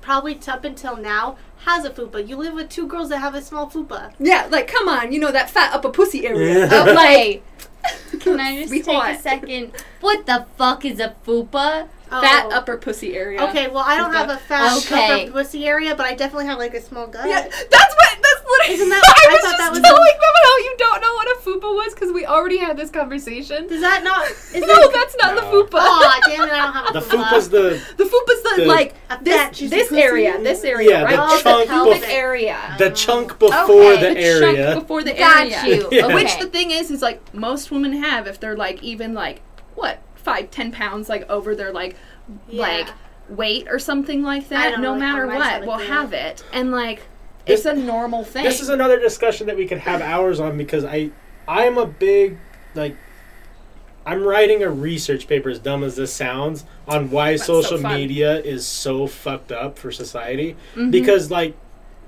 I respect anyone's hustle. If you're Yeah. hustling, whatever you're doing, I respect it. But there's a point in time where we need to really sit back and look at the beauty beauty industry as a whole and be like, are we fucking kids up too much because they can't live up to the hype that we give people? yeah. Okay, she wait. got so I happy, like have oh. a quote from Miss America in the book. Yeah, call back. Well, because um, Call back to the book. and a little bit more on Miss America. She is uh, what is she? She's like one of those infomercial girls Yes. where she um is super pretty, super thin, super blonde. But she can't, th- like, she even talks about how she's like, she can't be too blonde because then the cameras will, like, reflect her hair and, like, and it'll make her flame. it'll make her flame up. And that's why, like, you don't see redheads in porn because you can't get the Mhm. good lighting. Yes. But it's like one of those situations. My bad. oh, whoopsie. But it's like, so she's like, basically, Miss America is an example of a Miss American beauty pageant girl. Yeah. But anyways, the quote. Um, but the quote is a shadow of a reflection of an image of an illusion. And I feel like that is so powerful, Yeah. especially with our generation and the generations below us, because the illusion is the Barbie girl with unrealistic standards. yeah. And that thin waist, big boobs, big ass, especially now with all mm. the focus on like a curvy girl. But if you look at it, the curvy girl isn't actually, like any weight on her. She just has that big ass, those big boobs, and everything else is stick thin. yeah. And I feel like it's the illusion that's the most powerful part of this quote Yeah. because mm-hmm. it's Yeah. unrealistic, unattainable, especially if you don't have a plastic surgeon on call. Yeah. Well, and like to Well, play yeah. devil's advocate a little bit, I know that a lot of people will work to get this image, and I respect Yeah. that type of hustle to get there. Ooh, if you But- True. why not? But Yeah. like for example, your roommate, um, Captain Snakeskin, right? um, Snake Plissken! Oh, Yeah. snake pl- Ah, you don't know that Snake reference. Plissken. I don't. See, I have. I am dating a man who is in love. I forget his name. He's going to kill me. It's an actor. He was Ben very Affleck. famous. No. Ben Affleck. That's the only actor I Don't think forget of. that Long fat bussy. hair. Agreed. He is the face with like the light stubble. What is Charlie his Hunnam. name? I have no idea. Are Okay, you while talking- you're what thinking was of he that- in? Um. So he was in like Escape from New York, and oh no. Well, I never seen Oh, this no. New York's pretty big; it's hard to escape. You're talking about New York most is every big, white can't get out man in uh, the movie industry. So what I was gonna say with this though is like, as an example to him, and this is not a discredit to his character, Yeah. but he's 18, and what he's looking for in a partner Mm-hmm. isn't what you should really be looking for in a partner. I think attraction is important, obviously. Like Yeah. you want to be attracted to your. Kurt Russell. Oh, that's Nick! it. Nick, you My got boy. it. Nick, Hey, my boy. Nick Joy. So I'm Oh. dating a man who's in love with Kurt Russell. I mean, as He you ain't should. wrong. Yeah, he ain't wrong. Like, But Okay. I but get like, it. like to play ad- devil's advocate, I feel like sometimes it's hard for men as well, especially because our roommate he's a Mhm. little bit pudgier, but I don't know. I think he's an adorable guy, He's but it's like he's not the typical six pack or at least skinny boy, white sort of like. Yeah, like you Well- either need to be a skinny white boy or super muscular. You One know that what I was mean? really tough for. I mean, because there is high expectations for men's beauty as well. It's just Yeah. not talked about as much because most guys are like, ah, well, fucking ever. Yeah. But like. like they're gonna fuck Like- me or they're gonna fuck. me. Zac Efron, for example, right? Mm. Very attractive man. Yeah. Everyone thinks he's Oh, attractive. yeah. He Oh, talked about oh, yeah. him trying to keep that physique that he had for um, the beach movie, what Oh, the remake, um, where he was just completely shredded. I mean, he had Oh, you could uh, see all of, Baywatch. yeah, Baywatch. you could see all of his lats. That's how shredded he was. Oh, He says it was so he was working out like eight to ten hours a day with no carbs, nothing. And he was like, I will never do this again because it was so mentally and physically taxing. Ugh. But here's the problem from a guy's perspective. That's not even obtainable because most guys don't have eight hours a day to work out. Literally. Yeah. But we have to like feel like we have to compete with someone like him Mhm. because like every girl you talk to, you say Like- Zac Efron. Like right when I said and it, I saw of us everyone like, go, Oh, that The means "The boy," and, like- boy. we were just talking about him like last night or Yeah. something. so Okay. it's tough. like he's hot, But but like can I just say? Yes, Snake Snake Plissken. That's exactly what I was talking about pre-show because I have watched I want to say every single fucking Kurt Russell movie. My boyfriend, he moved into a new apartment. Do you know the first furniture he brought? He brought his bed, a stereo, and a framed picture of Kurt Russell. Will you let your boyfriend know that I have not met him, but I have a lot of respect? I will. I've met him once, and I respect that. That's Except for the fact that he didn't get you a birthday present. we don't have to talk about Uh, that. We don't have to talk about that though. don't That's gonna talk get us real nice and that. That's such a sore sub- That's- subject. We're Well, but- not. I'm defensive of my friends. I'm ready to fight at all times. And I appreciate that. But I love the fact that out of ev- like I feel like if Marshall was in a flight, like like his house was starting to burn down, he would grab that picture and Kurt run. Russell He would, like, straight up, I'm pretty sure he would grab that picture before he grabbed me. Like, Damn. there are priorities set. Kurt Russell will win out every I could think that fucking moment. You're like, there's fire. He's looking at the fire. Oh, I'm sorry. I'm so sorry, Kurt. he would. He would be like, "I love you, I appreciate you," But and then you grab the picture and even run. though But it's technically he can business. hold you and Kurt Russell in the same thing, he's like, I just I need to make sure that it doesn't get any exactly, damage. like he doesn't want me to break that picture if he's carrying me. like I think that's like that's why I love like movies or like I can't let me just say, you can run. Yeah, That's true. like, Kurt you Russell got don't two got legs. legs in that frame. The frame can't move. You can. What the fuck's your problem? Come on, exactly. Ellie. No. Okay, but to be honest, counterpoint, if there was a fire, I would wake him up, get him aware of the situation, and then I'd get the fuck out Right. of there. Like, Like, you know, this is on you now. Yeah. I'ma Fire. go. I might grab my uh, Nintendo Switch before. Animal Crossing. You can you can play it outside while Animal you're waiting Crossing. for the fucking police or Exactly. the I will firefighters. play it until he comes out, and I'll be like, "Oh, thank God you're alive." You're like, look, I got a new fruit on my island. I do have to give a shout out to Bieber. Um, Bieber is my fa- main fucking Motherfucker lady. I love you, Bieber. I want to So- fucking meet Bieber. I have never met. met. her in She's so person. good. So She's. Bieber to because I talk a lot about her in high regards, obviously. Because she's My the lady. best. My Switch broke. Um, I have the first Switch, Oh. and something happened with the screen. So I Ah. bought a replacement screen, and her dad yeah. attempted to fix it. Well, now it has, it just didn't fix properly, and it's getting even a different error. Oh, so I was like, sideways. well, maybe we'll send it in. It's like hundred dollars to send it in to the Nintendo company. Like, oh yeah, yeah, Mm-hmm. yeah. Alright. So Bieber, now bless her heart, it was so adorable. She called me and she was asking me like, if I were to buy you something, would you? What color would you want out of these colors? She sent me a couple colors, and I'm like, oh, well, probably this one. And she's like, okay. And then she kind of starts talking about things, and like being adorable to try and hide the fact that she was buying me a new Switch for my birthday in July. Oh. And, like, It was adorable, and like it made my heart swell. I'm like, yeah, yeah, yeah. That's so cute. I'm gonna ball when it shows up because I'm like, "Ooh, that's so cute. But uh, yeah, I don't know where I was going with this. Shout out, Shouts Bieber. out Shout out Bieber. But Shouts out best. Bieber. I agree with you, Bieber. I don't understand eye candy as well. Like, I would never pick a man because he's cute. I would. Yeah, I feel Well- like When you're on. Well, okay, that's the hard part about Tinder is that you're definitely basing it on looks. But I wouldn't stay with a guy because of their looks. Also, most of the guys I've dated, shout out to those guys that kind of all look the same. they definitely you definitely have a type and they all look like they should be in like um, a Uh, band that you listen to in junior They're definitely all punk band members. Some of them are a Fair. little bit Yeah. straight, a little bit straight, but not really. yeah Yellow um, card.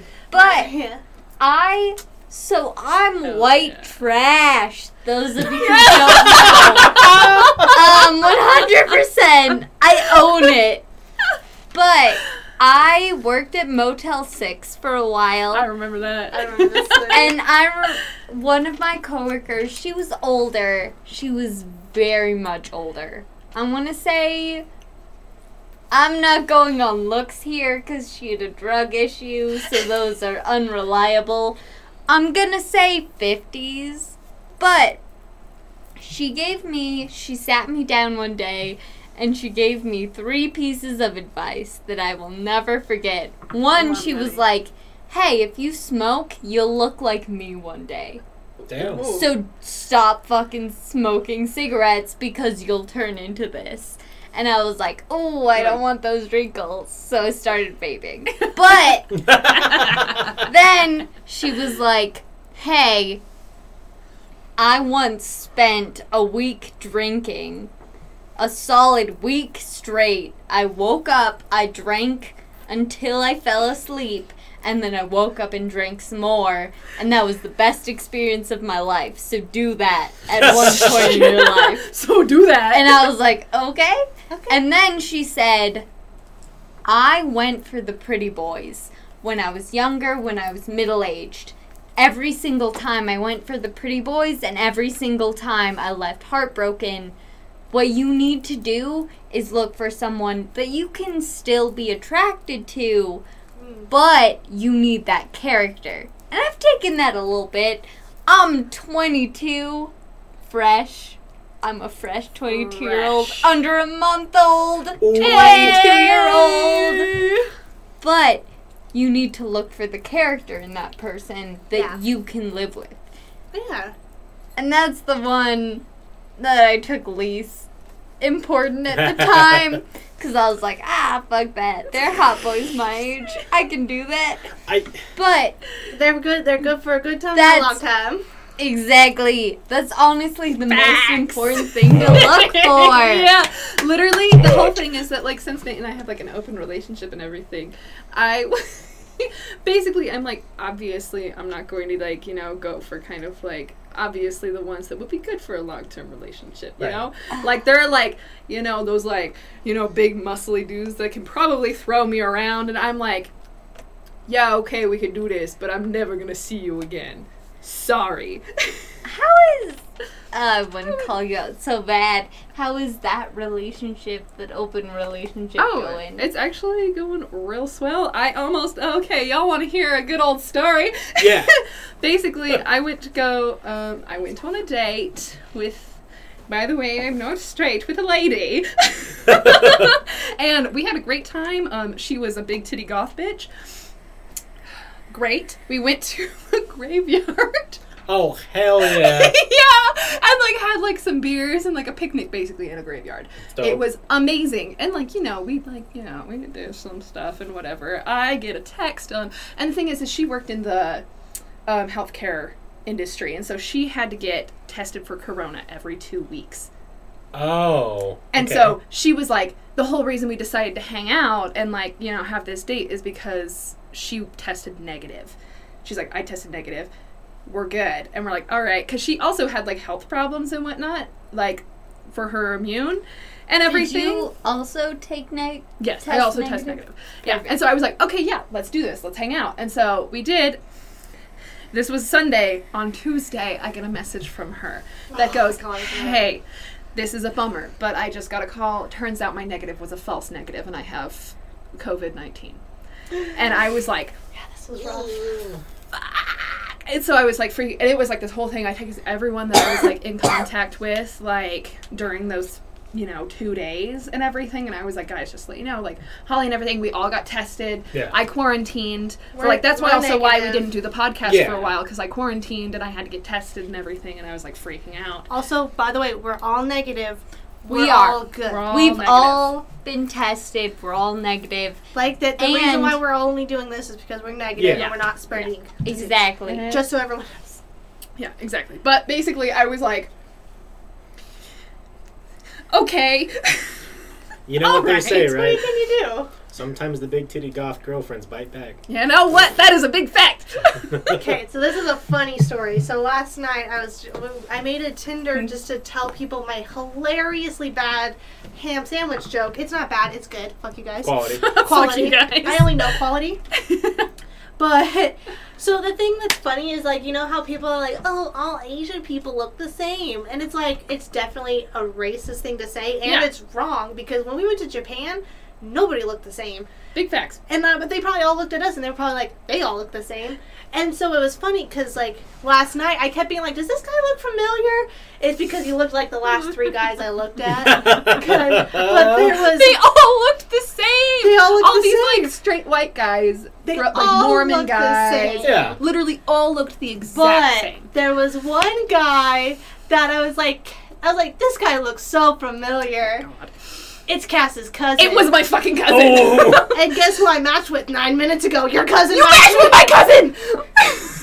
Send him a message. Send him a message. I don't know what to What I, the thing is, is like we're not that close. We're not super close just because of um, I mean, Like families, you, it- just because you have a cousin doesn't mean you know your cousin. no, and like the thing Right. is, is like we'd hang out a lot, but um, during the time where we would have gotten close was Mhm. when his parents were kind of going through a divorce and all that stuff. And the thing is, is his dad, he's a great guy right now, but before he was kind of Oh. he was kind of a dick Yeah. because he was just in this really miserable relationship for the longest time, and just like that, we realized that now that that was the whole reason, and. Um, so I never really got that good relation. Like my younger siblings are really close with all my other cousins, but he's the same age as me, and we never got all that close. We're like kind of close, like we'll talk and stuff like that, but not that much. He doesn't even follow me on Instagram.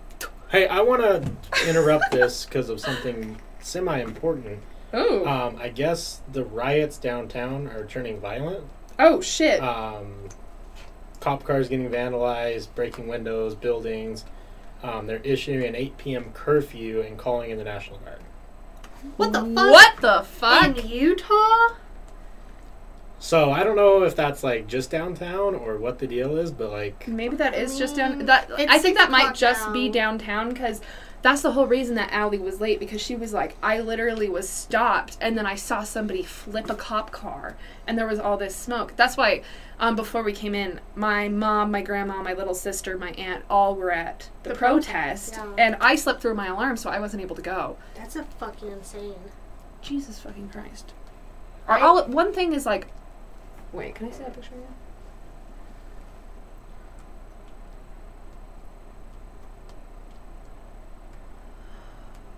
That's pretty serious. Yeah, That's pretty serious. fucking hella serious. That's supposed to. I'm trying to see if there's anyone live streaming it. Yeah, that's well, really I wouldn't intense. be surprised. That's also why like Bella actually texted us like before we started going live. Well, actually like Oh, there's them we flipping the car. Sorry, guys, who are watching this. sorry, This is we're like oh, I love how everyone just Yeah, joins in. mob mentality. See, that's why people, when they're like, I just don't understand riots. It's like, how do you not understand riots? Because it's like, it makes the people are fucking pissed. Like People are pissed. If I was pissed, I'd start getting angry if other people were getting angry. yeah, one uh, thing is like a part of me I understand mostly riots when like the police Oh. first start to like. You like should just pour milk on the car. That seems like a waste of milk when you know that you just flipped a cop car. You should be saving that milk Yeah. for a situation later. Oh, But Hey, Hey, Chief so Farkey, you it's in live Salt Lake City. downtown. yeah. Yeah, and Um, I saw the cop car get flipped. Yeah. No, so I guess new news while you're in the restroom, they are. It's Very. turning more violent, and they're putting an 8 p.m. curfew and So- calling in the National Guard. So if you need it, since you stay you like live in Salt Lake, if you need to stay at our house in Bountiful Yeah. tonight before it's 'Cause I don't know. chill. Where does Marshall live? Does he also live in Salt Lake? He also lives in Salt Lake. In fact, I'm gonna text him. Yeah. Just make sure He's good. Yeah. okay. if you need to also if you need to stay at our house for the time like Time being. while they're let us kind of like you know doing all that if you don't want to go through there that is totally like please do because i I want to make KSL's sure that you're down too. So there must be a lot of KSL news. Like it's Yeah. down. Oh, like I think they're probably there's a purple hair missed out. I'd stay out of the downtown. I agree, Nick no, Joy. literally i like the thing is is when yeah. Allie See, the problem us. is I live in downtown. yeah So like those are your houses slash you also have a cat at home. oh yeah I do. I also have a dog at home. oh yeah your foster dog right So I definitely need to go home need to go home. Is marshall Um, there No, I'm to- Marshall never goes to my place. He Why? avoids it like the plague. uh, Is it because it's That's- just definitely you? That's a discussion for another time. uh, I don't want to talk about that We'll on have air. that later. But um, no, I'm super fucking worried about that. Well, we still have technically two hours before curfew. Oh, but you missed it. I matched with uh, Cass's cousin on on Tinder. she matched with my cousin that's so funny that's so fucking funny. Well, funny because like the the funny part was is that you were like, "That's my cousin," and then I was like, "Fuck yeah," and I super liked him. Super liked him just to be was like so fuck just to fuck with him, And then I was like, ah shit. Cass is in like half of the pictures I posted on there. So now it's either he either didn't look through all my pictures and he was just swiping right. or right he's also intrigued as how I know you. yeah Should I be like I don't even know what to say to him, so I'm like, that's. You should message him and be like, I don't even know what you should say. That's the thing, I don't even know what to say. I don't really care. It's just like it's funny. So I can't remember where you said you lived, and I don't probably shouldn't say your address on Yeah, stream, on but stream. But I live in downtown Salt they Lake. said Yeah, 200 east and 400 south. Like there's big groupings. Like, that's where they're flipping vehicles, and that's pretty close to Just- what you oh, said. That's pretty close to. Yeah, no, that's 200 East. That's gonna be a problem for me. I'm gonna have to take 33rd up and then around. Yeah. Yeah, you might have to park like far to. Yeah, you also might want to make sure that your car is parked away from that issue Well, because then the, See, because they I might have fuck up your car. um, I have a specific parking spot in my apartment, okay. Oh, Okay, so that That's shouldn't be an issue. Yeah. The problem I'm dealing with is in that specific area. To- If I can drive through to get my car Into to your- my to apartment. your apartment. Yeah. Uh, Yeah, I don't know if it's better to just chill while it's going on, or if it's better to try and get ahead of the crazy National Guard stuff. I don't really know. I don't even know. Um, well, because if there's a curfew at eight, then then you have to basically either be home at eight or go home tomorrow. Yeah. It's one Yeah. of those two situations. I mean, I don't have plans tonight. Want to hang out? yeah, I'm like also now that like I'll fucking hang out with you. If you yeah the thing is is if you want to stay the I night haven't tonight seen so then you can go. in a hot second. Yeah. We could so play like, the no, Let's Judge. People on Tinder Yeah. game. Hey, I'll- I I can get more drunk. Hey. That's what I'm about. That's all. I care about. That's I'm- how tipsy I am by the end of the night. I'm also like the thing is I had plans with like these girls that I used well that I used to like go go dance with and all that stuff for tonight and since that's going on I'm probably gonna like I'm gonna use that as an excuse to be like hey um I can't exactly yeah I can't exactly come over right now. I'm just gonna stay home because also I am a very much like a homebody and so I was like already trying to figure out ways to get out of it. Yeah. so I was kind of like this is perfect. Let's all just get drunk at my house.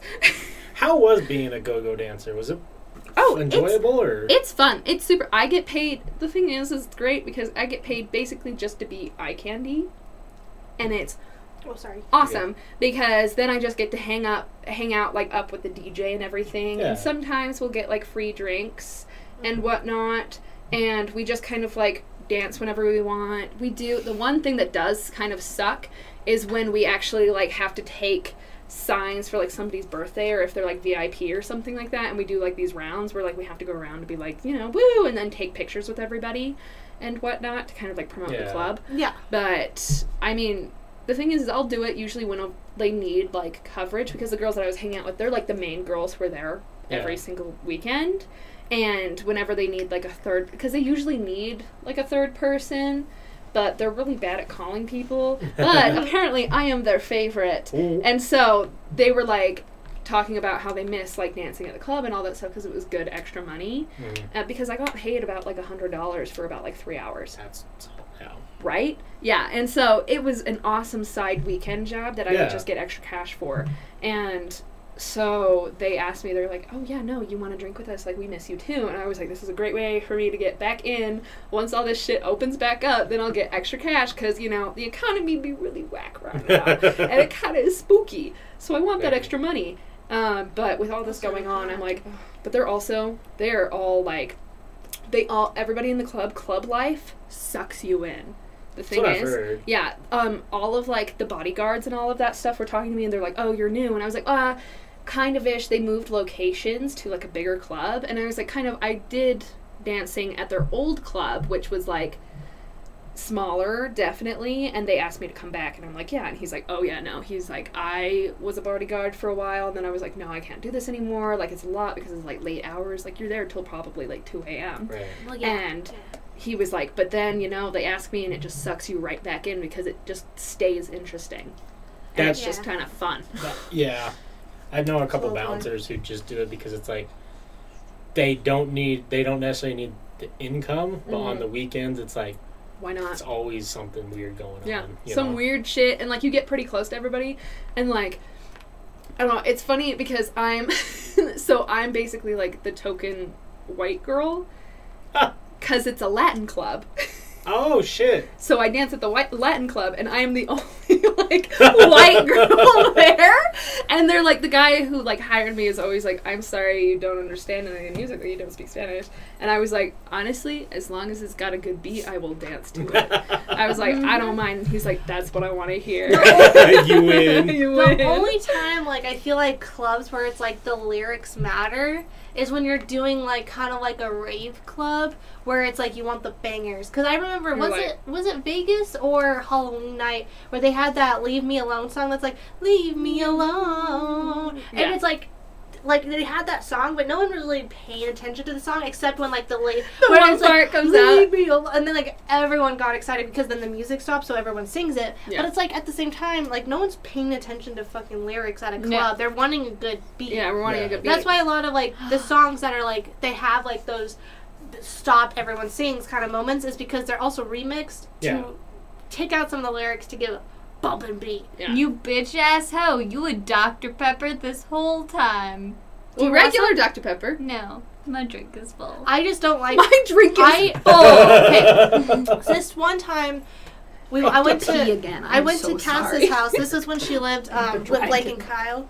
Or I mean, Mm. sorry, I mean she I lived mean, in with a different other people. She This random her, gay couple. Her first cut, the first place she ever lived outside of her parents' house was this guy. These couple, this couple. Ooh, that Who- ass. Mm, But she, She had for all she had to drink for chasers was Diet Dr Pepper, and all we had for liquor was raspberry vodka, which then made me almost puke. I didn't puke, but it turned my stomach so bad that I was like, I can never drink Diet Dr Pepper or raspberry flavored vodka ever again, and that's why I have such a hard time with flavored vodkas because I can't stomach it. It's too artificial for me, and like especially raspberry. And that's Oh. why I can't I can't even drink Diet Dr Pepper anymore because it literally makes me almost throw up.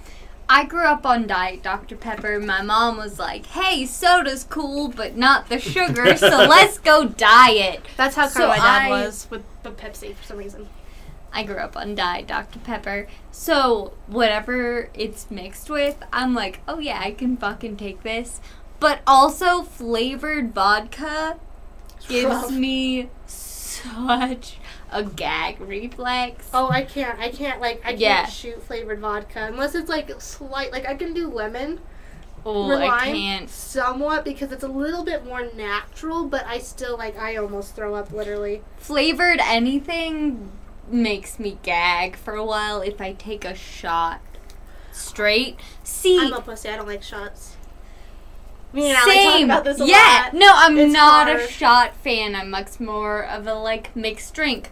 Give me any beer, I will down it in five minutes flat. Shots, nah, Like, not I, for c- me. I will down six, like six mixed drinks, and then I can do shots because like for some reason I don't, I'm a pussy stomach. I get it. It is what Mm. it is. Same. I have to ease my stomach into Mm. it. Like, hey, yes, I'm poisoning you, but hey, guess But what? hey. There's also these other flavors. Yes. Like I know So you you're like okay Pepper. for it. Yeah. You're like, Until oh. I'm too drunk and then you're like for my stomach to listen to me, and then it's like fucking fine. That's literally like how my stomach is because I've only thrown up once from drinking, and that was only because I started crying. and it, when I started crying, and then all my liquor came back up because I was crying because I was trying. Uh, okay, uh, I would low key. This is an embarrassing story. I started crying at a bar. But I didn't want people to know that I was that white girl crying in a bar. Happens. So I was in the bar and I was quietly crying. And when you quietly cry and you're like holding it back, that's what turned my stomach. And I was just like, bleh. no, I feel like if you get that, like that, like hyperventilate cry, it's just gonna bleh. Well, that's See. because of what it was. It was Oh. like I wasn't like it was. I won't say what it was. I'll tell you afterwards because it's a funny story, and especially because, anyways, I don't want to even say what I was crying about because if he found out, it'd be bad, and I don't want to talk about it. Fair. But the only reason I ever threw, I've never thrown up from drinking. The only time I have is because I started crying. But I like I've cried drunk before. It's because I was having that hyperventilation because I was trying so hard not to be that Mhm. girl. I still was because then I was telling Cass why I was crying, and then some girl at the club was like, "Girl, relatable, cry it. And I was like, relatable. "I'm gonna tell you the story after. You're gonna have a good giggle Relatable I- content. about why I was Relatable crying in the content. bathroom." Don't puked more while drinking than I can remember. and it is strictly because I started heavily drinking when I was like 14. Mm-hmm. So I got into it. I remember this one Halloween party. I remember a quarter of this night, maybe, but I literally pissed myself. Oh, that's rough. It was one Oh. of the, dare I say, the drunkest I've ever been. And I just kept drinking. And then since that night, I just kept fucking drinking. Because I was uh, young and I had some issues to deal with with my childhood. So obviously, I became a teenage alcoholic. But Trauma. um, now I'm to the point where I know exactly where my limit is, and just before that, I will actually, even especially at a bar, I will go into the bathroom and make myself throw up because I'm like, no, I don't want to be that girl tonight. So I will make myself vomit and then keep The, drinking. tac- the tactical plunder. Yeah, exactly. Boot and rally. Boot, Boot booting and and rallying. rally. Boot and rally. Boot and Boot and rally. rally. Boot and rally. Boot and Okay. rally. We have a many of guy friends that will Do just that. will literally just be gone for twenty minutes and they're like, "Who wants more shots?" And, And then, then, you're like, like, "You're like, what the?" F-? But they're like, Because they "Where'd go and like, what? yeah, they go, uh, What? and they're like, "I'm gonna go." Yeah. We're back. Literally. Okay, but let's talk about The this book book! some more. Oh my god, yes. Okay, so We Every- covered guts, and we got Covered into guts. Miss America. Mm-hmm. Miss America, um, Mother Nature. Ooh. The here's the thing that That's I have nothing. to say with Mother Nature, and it's a prevalent theme throughout the book. The book, yeah, white chicks. White chicks. Yeah. Indeed. That's a fact. That We is make us. it interesting, if nothing else. we make it. And interesting is the only objective I use. Adject. Object. I feel Wait. like drunk um, girls can get away with What is that fucking word? Object- Adjective. objective. No, an adjective. Adjective. Adjective. Objective. Conjunction Objective. function. Conjunction function. what's your Adjective. I don't care what anyone says. Still a bop in 2020. Honestly, Hey. Shemax. But um, that's the only word I can use to make it not shameful. so we're interesting. Yeah, basic ass white bitches. That's all that matters. Honestly, it'd be like that sometimes, but it's a good time. It's a good But time. Oh yeah. I don't know where I started. Mother Oh, Nature. Mother Nature. But Mother Nature. So the White theme throughout that story that I think is prevalent through all of the other stories is you don't know, like, especially with money, you get all of that, and then she makes a point to say she didn't have time to spend it all. yes. And she Mhm. went through, like, stockbrokers, through her pimp, yeah. her That was the pimp. reflexology. one, Oh right? yeah. Yes. That, oh, Yes. So she was a reflexologist, and there's this, and it's some of it is true, some of it is fiction, but Sorry. there's um in this fictional story you can massage the foot in a way that makes someone climax to the core in the way that they will be in bed for 3 days because they've just shat themselves through the encore of the climax. It's Basically that best. powerful. yeah. Yeah. Fuck yeah. Hella nut. Hella, Hella nut. Um, but she goes through the experience of being a professional reflexologist and then that industry growing to to the point where there's so many of the reflexologists she doesn't make any money and she wasted all of her money and she makes a point to say she never went shopping she never got anything for herself other Yeah. than like her uniform of the fur coat yeah. And they're looking like a bougie ass bitch. yes Mm-hmm. and like that's a point in the in the overall book of like you make all of this money and you never have a chance to use it To enjoy it. because Yeah. you're just always locked into this career. Yeah. Yeah. There's I- always working. I- Well, that's like one thing I fear most is that I'll find a job that I love, but I work so hard that I never have a personal life.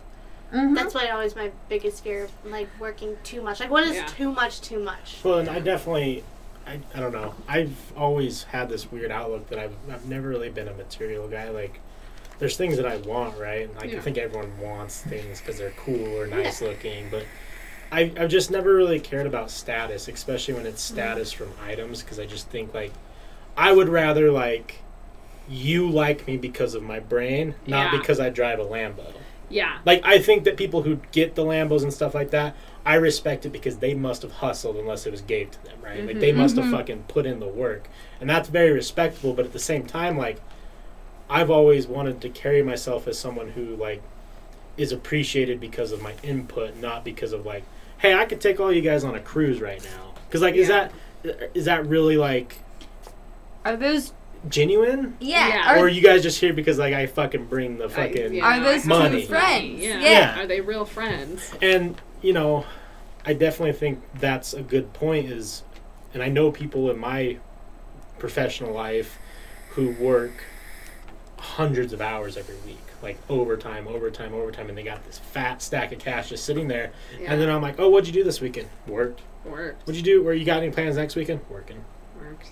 Like how long do you keep that cycle going before you realize like well i got this stockpile of money what am i going to do with it That's literally so my whole entire my whole entire goal in life. I like I know that everybody like it's like the American dream or whatever where you like want to be successful, you know. And like the thing is is like it's my goal to be successful just for the fact of like I don't want to work until I die. yeah me too And so that is my whole reasoning of it. And like also I just want to like, you know, I want to be able to travel and all that. Like who doesn't want to do that? yeah Yeah. And it's like that I want to make, you know, that goal a reality. And so that's what has made me also just because I've been working it since I was like 11 years old, basically. Um, I'm just like a very big workaholic because that's just kind of how I was raised.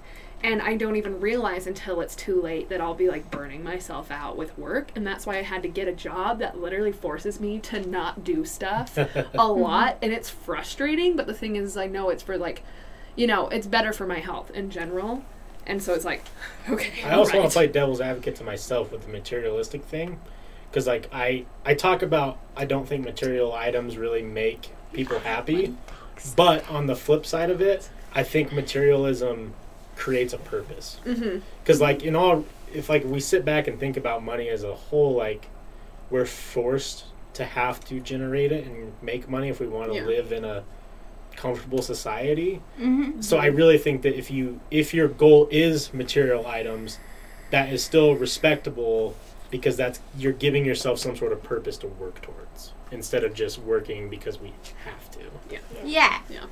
My my mom explained this to me at a like once I graduated high school, she sat me down and she said there were two very distinctive groups of people to be happy. One is that you enjoy your career and you put your all into it and you can feel satisfied through your life. In the weekend, in your family, those moments count. And then there are the other people who still feel very satisfied in their life, but they work the job that they don't necessarily enjoy, which is mm-hmm. totally fine. It's to make money, to live the life that you want on post work, on weekends, to do what you want. And those yeah. are the two pathways to happiness where you can enjoy your work or not enjoy your work, but that post time is most important.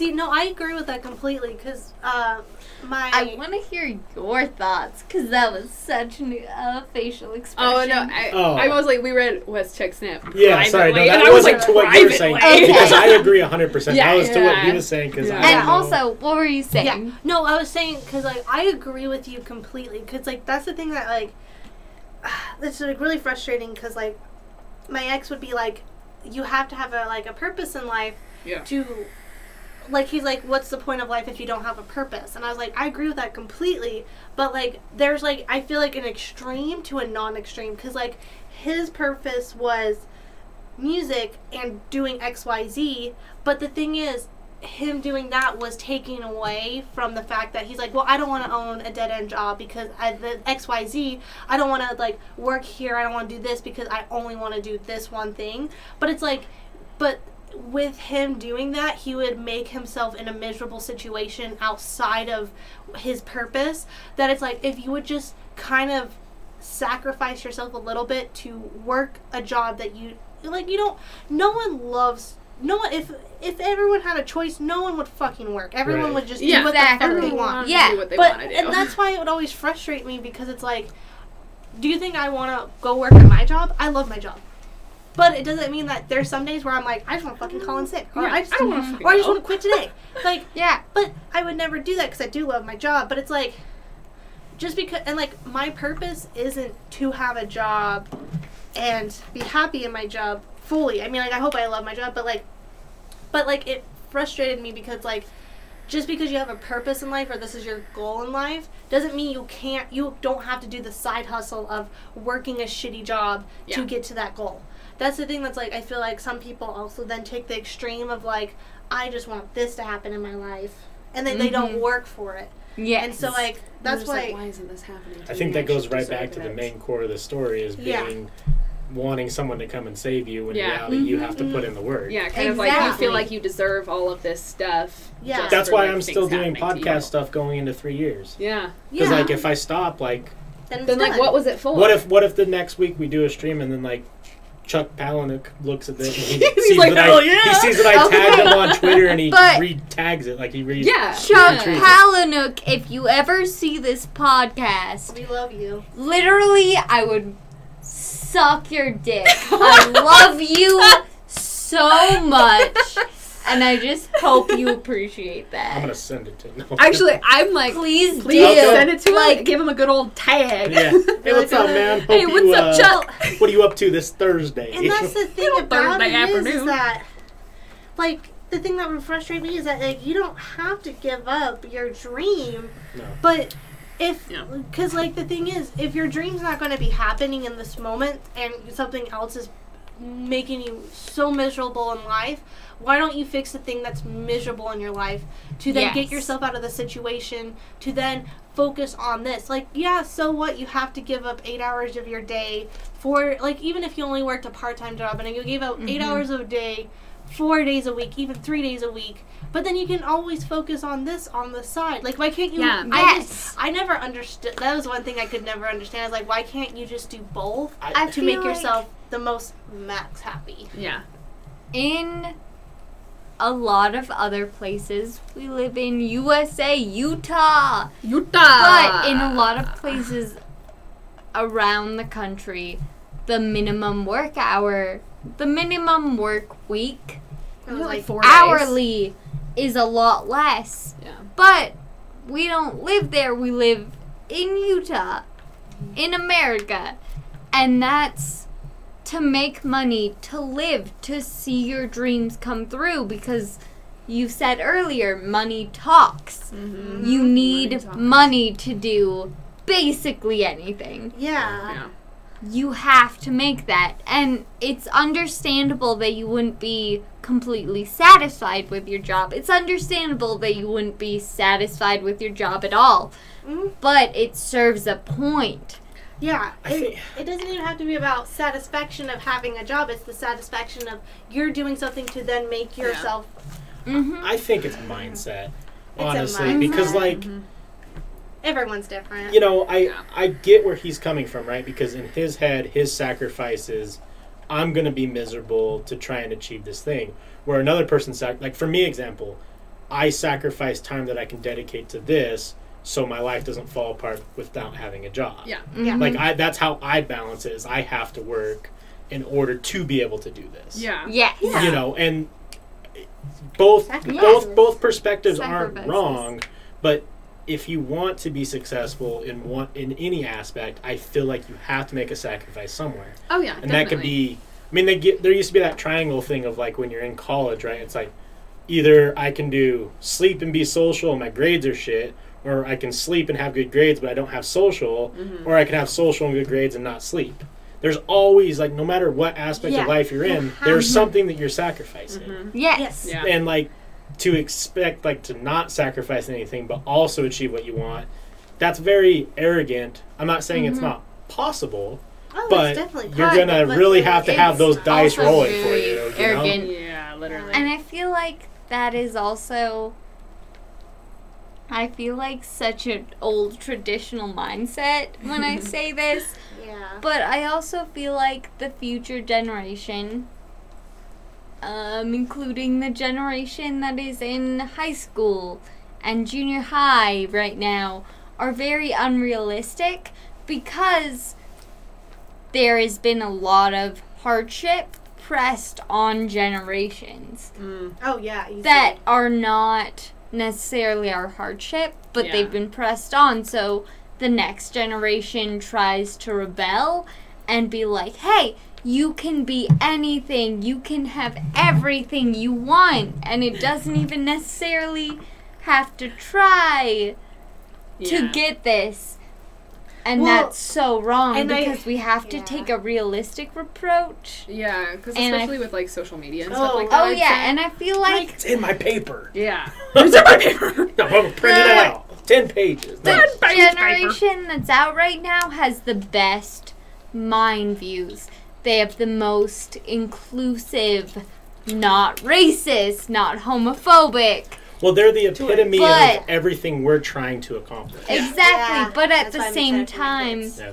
it's very unrealistic with their approach to working because they're Yeah. like, yeah, I can accomplish my dream uh, whenever. I don't even have to work hard for it, and that's Oh, not true. I think where the other thing too that with it's social very media, oval, over coddled. yeah, Yeah. I feel like the social media gives that aspect too in a negative light, where like, okay, we look at who's popular right now, Gary Vee on TikTok. I don't know if you guys are familiar with him. He's does all the like business stuff, right? Oh, He- I see him on my for you page all the time. and I- I'm like, I don't even follow you. Who are you? I like his outlook on business, but his whole point of view is like, hey, you don't need to do the standardized ways to make money. You can do it this way, this way, and this way. Yeah. And I agree with him. That is 100% possible. And we live in a generation now where you can make money not mm-hmm. conventionally. And you can make Yes. a lot of it. You can make a lot of it. Yes. but at the same time, people need to be realistic with themselves. Like, am I that guy?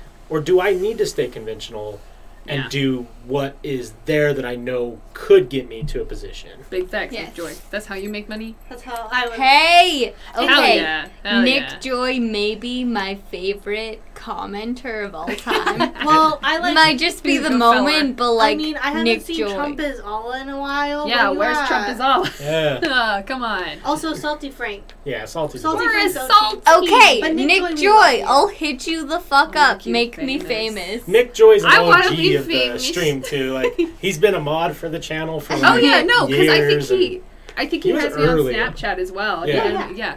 I know Wait, you. I know you, boy. Well, and I think it's hard too I'm gonna with um, add you with like to TikTok and, Snapchat. um, Nick Joy. Nick Joy. Send Before Boy. you start that, I you will also say because I love Nick Joy, his voice. Yeah, when he sends for me video Snapchat, sometimes and I'm like, I'm like, there we go. And his dog, There Maximus. Tiberius Yes! the third, I think Esquire, the third. He's the boy. He's Your dog boy. is so cute. I have the you on Snap. I motherfucking had you. Yeah, yeah. There we go. Okay, yeah. I remember that. Okay, yes. You send me snaps sometimes, specifically of your dog, and I love them. Keep sending them. yes, sending them. Maximus Tiberius the Third Esquire. Yes. Great. But I Holy think- shit. I might know the people who flipped over the cop car. Oh, That's let's not awkward. name them on the street. Yeah. no, never. But Not gonna say their names. hey, strong But- forearms. strong. Be like, hey, I uh, watched that video of you flipping a cop car. Can you help me um taking my groceries? I One you can trip. One trip. One trip. But what I was going with that is I feel like it's really hard with social media too because I mean like fucking like what the kombucha girl she made one video about trying kombucha and now she's fucking famous. Yeah. She is But, so like- fucking funny. Oh though. no, she's she deserves it. but like it's just like She's hilarious. but like people at the hype house Oh, that's fucking stupid. Like they just got famous because they know people of know people that know people, and then because they can dance somewhat subpar. and that they're like you know conventionally attractive like high Yeah. schoolers. E-girl. E-girls. Yeah. E-boy E-girls and and E-girl. boys. Boy e-girls. More like um, VSCO girls, but to like a more preppy standpoint, so they're not Yeah. too VSCO-y, but then the e-boys that aren't too e-boy, but they're like still e-boys. Yeah. It's definitely like a good balance, but I feel like that's what like is so hard, and I'm kind of also then worried about like our kids' generation is because of Yeah. like they see how easy it is for someone to get famous like that, and then they accept expect it because like j- like adding on to like Tell me what is happening. Hell yeah. hell yeah. bitch. We just hear bitch. You flipped over a cop car. You didn't tell me? Wait, who- Straight up, I want the insider info. What the fuck? That's I mean, Thought if we we were get best insider friends. info, like You put it you here. know what? You know what? Exclusive. Exclusive. we Now, won't say the names though. but- TikTok is a very interesting thing in our lives now Mm. because TikTok can literally take any person and make them huge. and make them huge. And I think that that's scary because there's a lot of people who that that's not healthy for. Yeah. It really Definitely. isn't. well, and also being socially famous doesn't always be benefit for you. No. Do you remember? Um, is it? I think it's Funhaus or Rooster Teeth. Um, Gavin. Yeah. Gavin and his cosplayer girlfriend, literally. Shout out to Oh. Meg Turney. Meg Turney, we think you're very beautiful and smart. you are so hot. Please, can I see your titties? but literally, like they were at home one night, heard someone break in, hid in a closet. Mm-hmm. This guy was literally coming in to kill Gavin, steal his girlfriend. yeah. That's fucking That's terrifying. what it's like. That's why it's also terrifying, also too, because then when you are this social and you are in the media, people know you, and then they become crazy. Well, about I'll, you. I'll give you guys Yeah. an insider thing that I haven't talked about on the stream Ooh, Um, insider. that is kind of relevant Insider. to that. And I don't, I'm not going to give my opinions on it necessarily, but there was someone who was watching the stream fairly early on, um, and he became like he was there every stream and he Mhm. enjoyed it and different things like that. And he added me on like socials and stuff, and he started talking to me, and then he started saying like really Like creepy things or like no, but like self harmful things. Oh. and like putting me in the situation of like if you don't help him, you're scared he's gonna like hurt. himself. yeah, Yeah. and like i'm all for trying to help people but with stuff like this you have to remember that i'm just on person. we're all just individuals and like putting that on someone like i felt like almost obligated to like be there for him because he's watching yeah. but at the same time like i shouldn't have to feel that way Mm-hmm. and the Gavin and Meg Turney thing is like the peak of craziness, right? Because Yeah. that that person turned into yeah, that person turned into so like he probably watched everything she did and like probably on streams and was like yeah, it definitely was Oh, like I love, will you talk to me? And like Yeah. maybe he got interaction because like when you stream, it's so easy to interact. Yeah, especially kind of like like I mean in the stages that we are where it's just kind of like that's the fun in it is like I was even telling Nate just kind of like well I mean like sure like if we ever got big that'd be awesome but also I would definitely miss kind of like the interaction where it's like It's we're able to intimate. yeah it's more intimate and like you would be able to talk to every single person who like actually comments and watches and like it's actually a little more fun but the thing is is once you get bigger and once you like maybe comment on like one person's thing they're like Yeah, and like, and I definitely think that women have it much worse because I think that n- lonely men are very more, are much more susceptible to like taking the attention that they get from an attractive woman and making it, like entitlement almost to like let's like you are mine now. you well, are, and like, making it like do this, big thing in their head. yeah And whether it be sexual or just the fact that they don't get attention from women, so now this is like something they've craved, then I think that's when it turns into idolizing and making like especially like in a Yeah. Meg Turney situation, right? Because I think we'd all Mhm. agree Meg Turney's very attractive. Yeah. She's cool. She gets the nerds. She's a nerd. So like She that gets that that vibe. yeah, that environment where no offense to fellow nerds, but like there's a lot of nerds who are lonely and don't get a lot of attention from Yeah. women. Yeah. So when you get someone on that level starts giving you even like a slight attention, I think that that just peaks it. You know. Oh yeah. And I'm sure that they, I, I can't even imagine the things that they hear on a daily basis if they even open up their DMs. I remember, was it Jessica Oh, Nigri or someone talked about opening up her Twitter DMs and it was like a hundred just dick pics. Just every dick pic you could think of. I also don't understand the, the what what satisfaction you get from sending your dick to a woman who didn't ask for your dick pic because listen, dicks are not attractive, and I also don't think vaginas are attractive, so that's why I don't send out my vagina into the world. I've always, There. I've always But- wondered the dick pic thing too because like, I almost wonder if it works and we just don't hear about it working. I think it works in some cases. Cass has the most experience. I've never received an unsolicited dick pic before. I see. Oh, oh, sorry. Knocking on wood. I've never So- received one, so I'm glad. Yeah. I'm gonna claim the experience of getting the most unsolicited dick pics. Oh, you might. I don't know. We've never talked about it, so. Yeah. compete with you. Compete with me with unsolicited dick pics. It's a title neither of us wants to win. No, literally, like dick pics always. Like, I mean, I know for a fact that I have a few in my DMs right now that I just haven't deleted yet.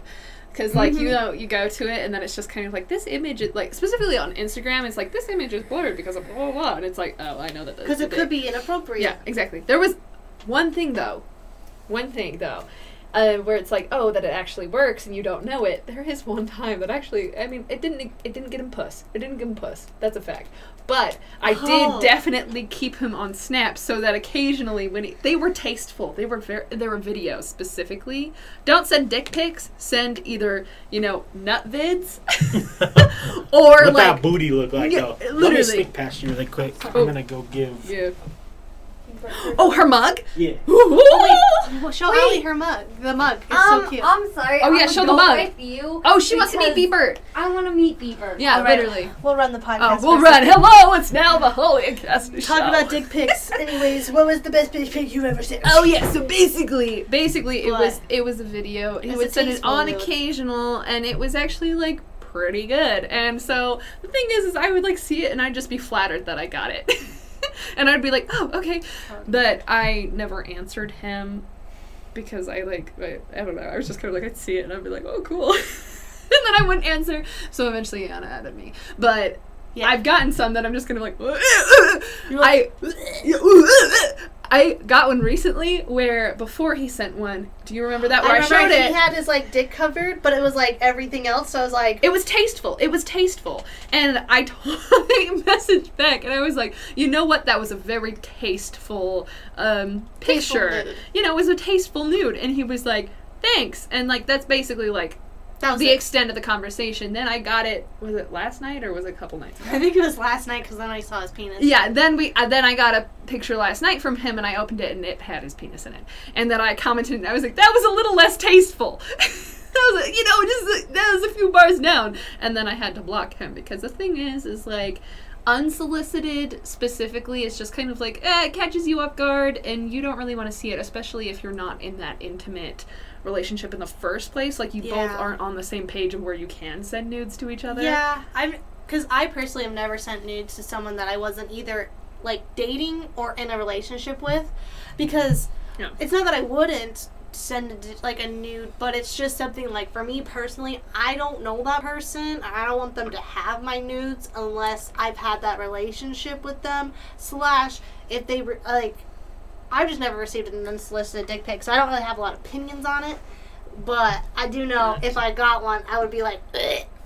yeah no, mostly not because it's a dick but because like no one wants it's like it's like um getting like something it's just like it's just so unexpected and it's so unnecessary and it's like what does this do yeah no honestly the point of sending nudes my butt. She's pick I'm a person who will send nudes on occasion and stuff. uh, Like sometimes I'll send stuff just because in the moment I'm like, I mean, when I take it, like I'll have s- like I have like a like a little like. your ta- your nudes I- are super hot yeah, I They're have some that I have saved specifically that I'm like, when I look at it, I'm like, hell yeah, that's hot. And so when I want, you know, some validation, some good old validation, usually I'm like drunk and like, you know, wanting to get some, I'll send some.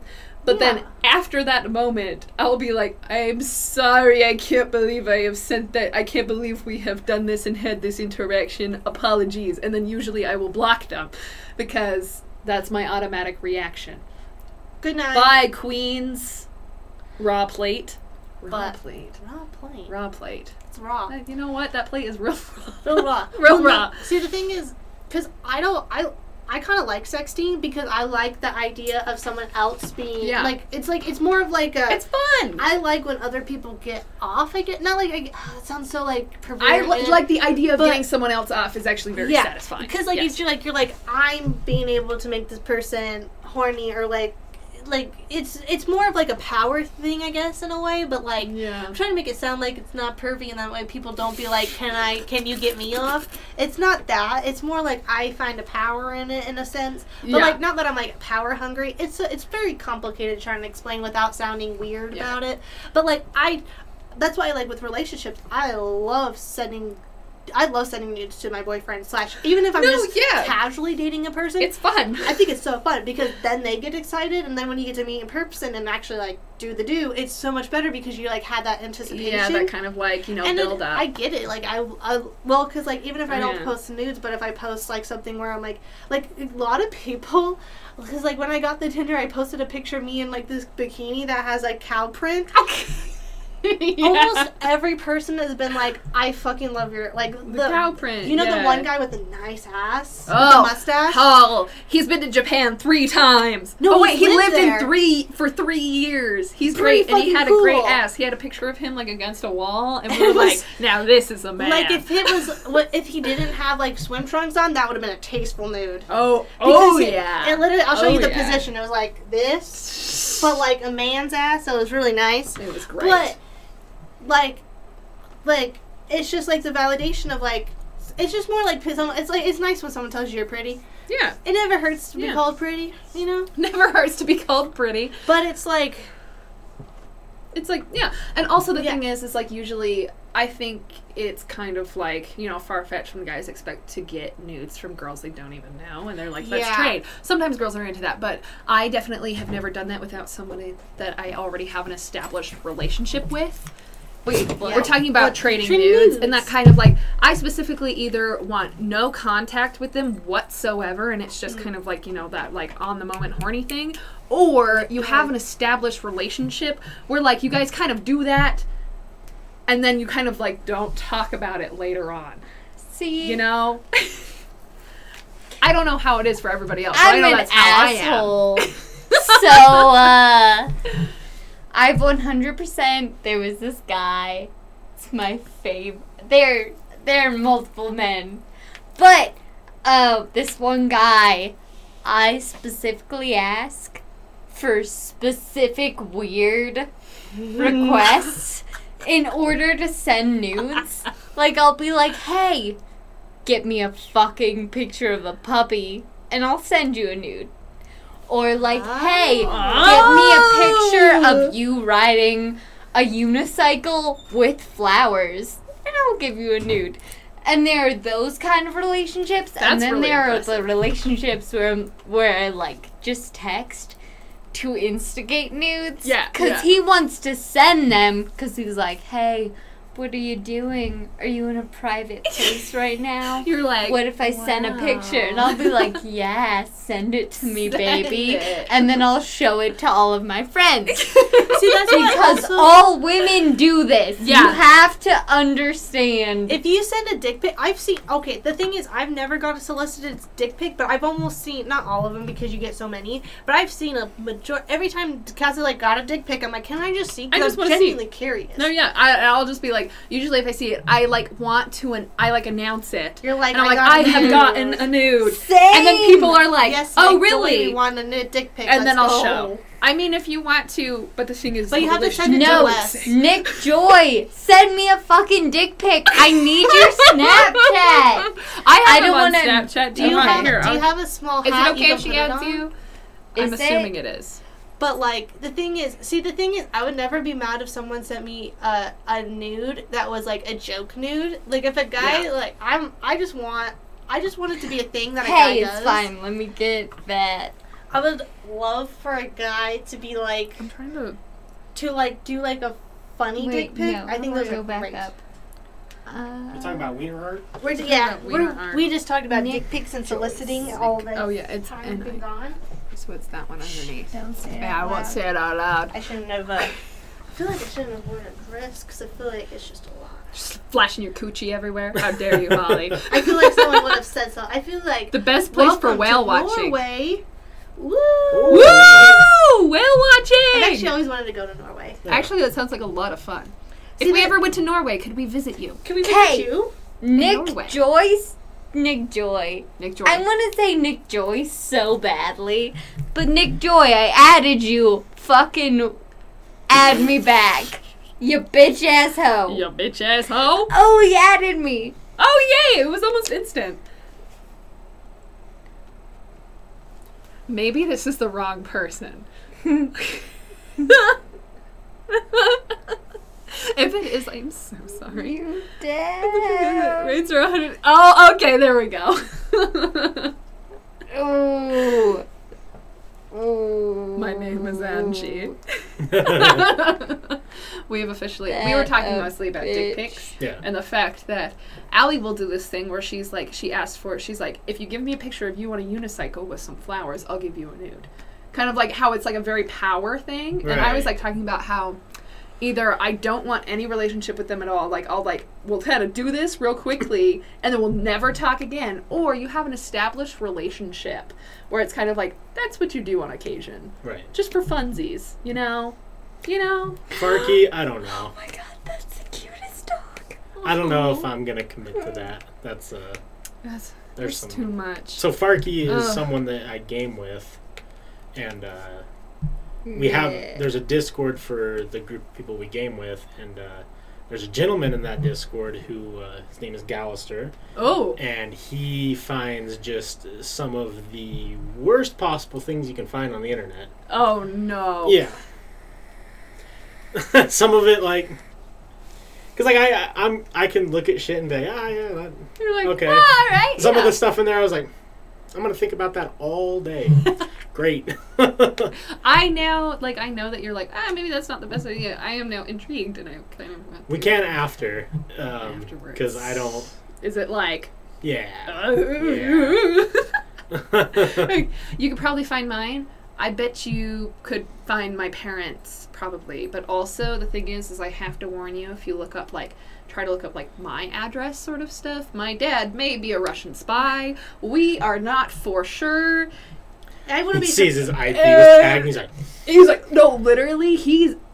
he, told me about one of the things that he did do He- and i thought that was very interesting he does some like the thing is is he's like i don't do anything illegal right i not necessarily like you know it's not necessarily illegal but a facilitator. Yeah it's like it's not even like a facility it's like it just does things where it's like it's not like you know i don't know how to explain it but he does he does a lot of stuff. He's probably the most interesting man that i know which is like you know a lot saying that kind of like oh it's my dad who's the most but like he definitely like for fun what he does in his free time because you know when like people get older and stuff like that and they can't really sleep all the time what he does is he goes and helps people like in the life. So like people who are drug addicts and stuff like that he will specifically go ask them if they need lawyers help them get into rehab and detox and like all of this stuff just because he finds it very interesting and he wants to help i'm glad he does his power for good and not yeah no he like Yeah. does it like for good and that's just and the thing is is he just does it in his free time right and that's what he does and so he Your has all the most interesting coolest- stories the coolest kind. Your I love dad is the coolest and also kind of the most so scary. lovely, like the scariest. Because I've never seen him angry. I've never seen him any type of hostile. That's Hey. why would you even fucking try to do that? Okay, Ca- Dairy casual flex but casual Yeah, that's flex but casual flex. okay nick okay, Nick. but also that terrifies me. Anyways, sorry. Go ahead, Oh, yeah, Callie. oh, you were yeah. saying about But your dad has always been like just the kindest, old dad to me. Yeah. Because I 100% it's because we were friends, and I feel like he saw me enough Yeah. that he was like, okay, this is one of Cass's friends. That's Yeah. gonna be around a while. No, he loves you to death, honestly. Yeah. Like he's like like, you know, the other person that we hung out with usually, he was like, nah, fuck her. he didn't he was not a fan of her, but he's like, but Allie, I am. she is God's Okay. gift to earth. No, fuck him also. Because one day we were all walking in heels, and he was like, "Oh, this other person can walk like a like a pro, and you need a little help, Allie." And I was like, "Oh, fuck you, fuck you. fuck you." That's how. I walk in heels like a magician or a porn star, whichever applies. You son of a bitch. Didn't Bella get a new kitten, right? they got a new kid? dog. They got a at new dog. Dog. Yeah, Morgan. Morgan, that's um. Uh, Did they say something? Kathy's. Wait, look how cute they. Oh, that's adorable. Did they did they get another cat? Or is it No, they didn't get a new I cat, was but about they to got a say. new dog named Morgan. She's like a like a like I chocolate lab. that. He's yeah, because she Adorable. looks a lot like Recon. Yeah. She is Recon, but Yeah. like Morgan. Anyways, Hey Wes. I sure do pumpkin jambalaya. Oh lord, that one was uh, a rough incident. Are we? Wait. Oh, You guys seen that? I've clip? seen. I've seen that clip. I I haven't. think you've seen that clip. have I don't I? think I It's a it's a forest like, you know, where he like chug and then like, you know, I'll show you. and then just throws up. This was on I stream. haven't. I've seen this so many times that It's I'm like, I knew exactly what you said. I knew. Whoever Um, titled it just like Pumpkin jambalaya. because that's what it looks like, and it makes me sick. It's it, yeah, it's pretty Wait, he threw up on you? no, oh, he Oh, threw up just on like the chair, but it looked like pumpkin jambalaya. I remember that video because that was before I even knew Wes and Forrest, and it was kind of like when we were starting to do the podcast. I remember watching that clip. I watched it eight times because I thought it was so funny. Because didn't he like throw up in his hand? It was kind of like he just kind of would, uh. and it was just like right. It was kind of on his arm as well. Well, it's and, just because of the conversation too. Because I was talking to the guest, who by fact was his first time he's ever met either of us in Oh person. Oh, no! so you're like, well, this is Forrest. I let me find. I literally I got Oh. a notification on Facebook, and it was the first time that I was ever on this podcast. Not this podcast specifically, but just kind of like top shelfers. And I was like, that's so precious. What the heck? Let me see if I can find it. Okay, but Going back to the book now. I There it want to. Oh, in 2018. There we go, May 14, 2018. May first. pumpkin jambalaya. Pumpkin jambalaya. Yeah, watch. Watch Forrest right there drinking. Wow, Forrest is a lot tinier than I gave him credit for. I figured he'd be a bigger person. I remember. I mean, I love that you guys are just like, Just watching, like, what the. I just, I just love his little casual smile because he looks at both of us because he, you can kind of hear it. and then you go. Because it's almost like he wasn't prepared for it. He was And coughing. you can see him go like, Because I was asking that kid, he was talking about like he quit smoking weed, and I was like, oh, so why? What made you do that? And he was like, yeah. oh, life choice. And then he throws up, and that kid's like, oh my. oh my. Shout out Saxon. Hope you're doing well, my guy. Shouts out. Shouts out. Shouts out. well, then there's this fucking classic. A little kiss. A little kiss on Kiss stream. begins with K. I'm sorry. I also forcibly got kissed on here too by Chandler, but That's beautiful. They were arguing. I was like, "Guys need to make up," and then they just. Oh my god. oh my god. Well, because there used there was a running inside joke where I don't remember it because this was during drinking days. But, Oh, yeah. Uh, Mm. Forrest or Chandler kissed each other at like a party once, like, and then the whole thing was like, "No, you kiss me, no, I or you kiss me," back and forth. Yeah. So it got brought up again, and they did that, and they both went 50-50. I saw, I rewatched they it, both went and uh, right in. I was just like, oh my god, not again. Not again. No. Okay, but wait. Yeah, let's get back to the book. Oh yeah, book. Uh, we're. Oh, I hate to say this because there are 17 characters, but we are on the fourth character in the book. I'm so sorry, people. Oh my god. We can kind of like go through a little Yeah, we bit. can like Exactly. speed. Let's speed through. Yeah, there's Lady Bag Lady, Oh. which is all about the rich trying to be poor yeah. because that's the current trend. like it's cool. And I think that's a lot to be said for, like, example, ripped jeans. That became the cool, rich look, and the whole punk movement, which I will try not to go, into it, but punk is very elitist, yeah. which is very Hypocritical. hypocritical. It's not against what they believe, but they are very elitist, which honestly it kind of it makes sense with all of the like I want to I don't want to say fake and I don't want to say phony, but there are a lot of people who are taking that style into their own without actually researching the punk ideologically. Yeah. Yeah. Well, But- and, and it's the same thing with like the the quote unquote big titty goth girlfriend. How Yes. many is it just an aesthetic that they like how they mm-hmm. look versus are they actually, Actually, goth? goth. Yeah. And the punk movement was wholly an aesthetic that perpetrated their ideologically, their decision to rebel, and that has evolved.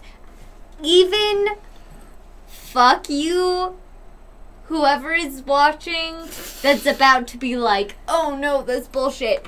No, a lot of the hardcore punks are just about the aesthetic. And a lot of the hardcore punks are just like, yeah, no, I'm punk, without actually believing in the ideologically. Yeah. yeah. No, I, I get what you're saying too. Like They're it's like anarchy. yeah, they're like anarchy, but you're also a rich brat. Yeah. Yeah. And Yeah. it's like, okay, sure, buddy. Like you just don't like, you know, obviously you want the aesthetic and everything, but like you've never actually faced necessarily like the injustice that causes people to have that like ideal. And that's also such tie into the vic- to the The very victimized theme Yeah! of the book, victimization, because this book is everywhere in society. Yeah. Yeah. And that's why I'm not surprised nor upset the way that our conversation has Oh, no, Yeah. because everything's in everything. really Yeah. like But yeah, the, the bag lady thing was just to quickly summarize it. She was rich and wealthy, and they pretty much were bored and decided to go be homeless and to give them like something to do almost. Yeah, one of their friends was having sex on her. Not sex on, sex with her husband on the street as homeless people. And they saw that as a solution to solve their Yeah. boredom. Yeah. Because so they pretended to be homeless and they went all out. Don't get me wrong.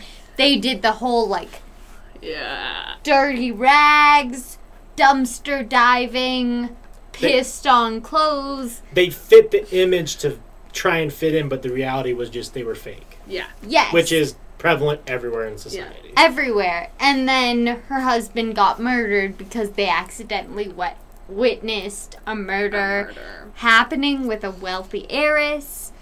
Um, And people were looking for them because they know that they saw like these homeless people see the murder and they were like, we gotta find them. And then secretly they're like these rich, well known, popular people and they're like, exactly. shit. And to add to the overall story, her husband got murdered, which led her to become a veritable hermit.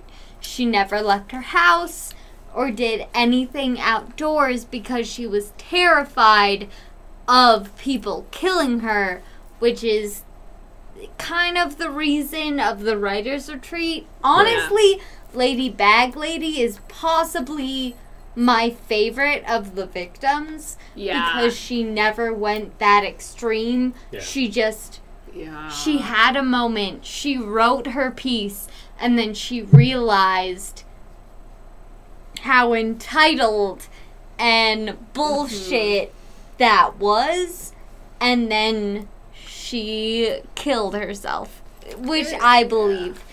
But she had that moment, and not that killing yourself is any way a good thing or any way justifying your actions, but she took into account her actions Yeah. before suicide Yeah. and she made peace with everything. Which I think also like the whole um because the in between story of like tying it all together, they called like everything that's like you know fixing the furnace because they try to break everything and like throw out all the food so then they can be victims and make it more shitty for themselves.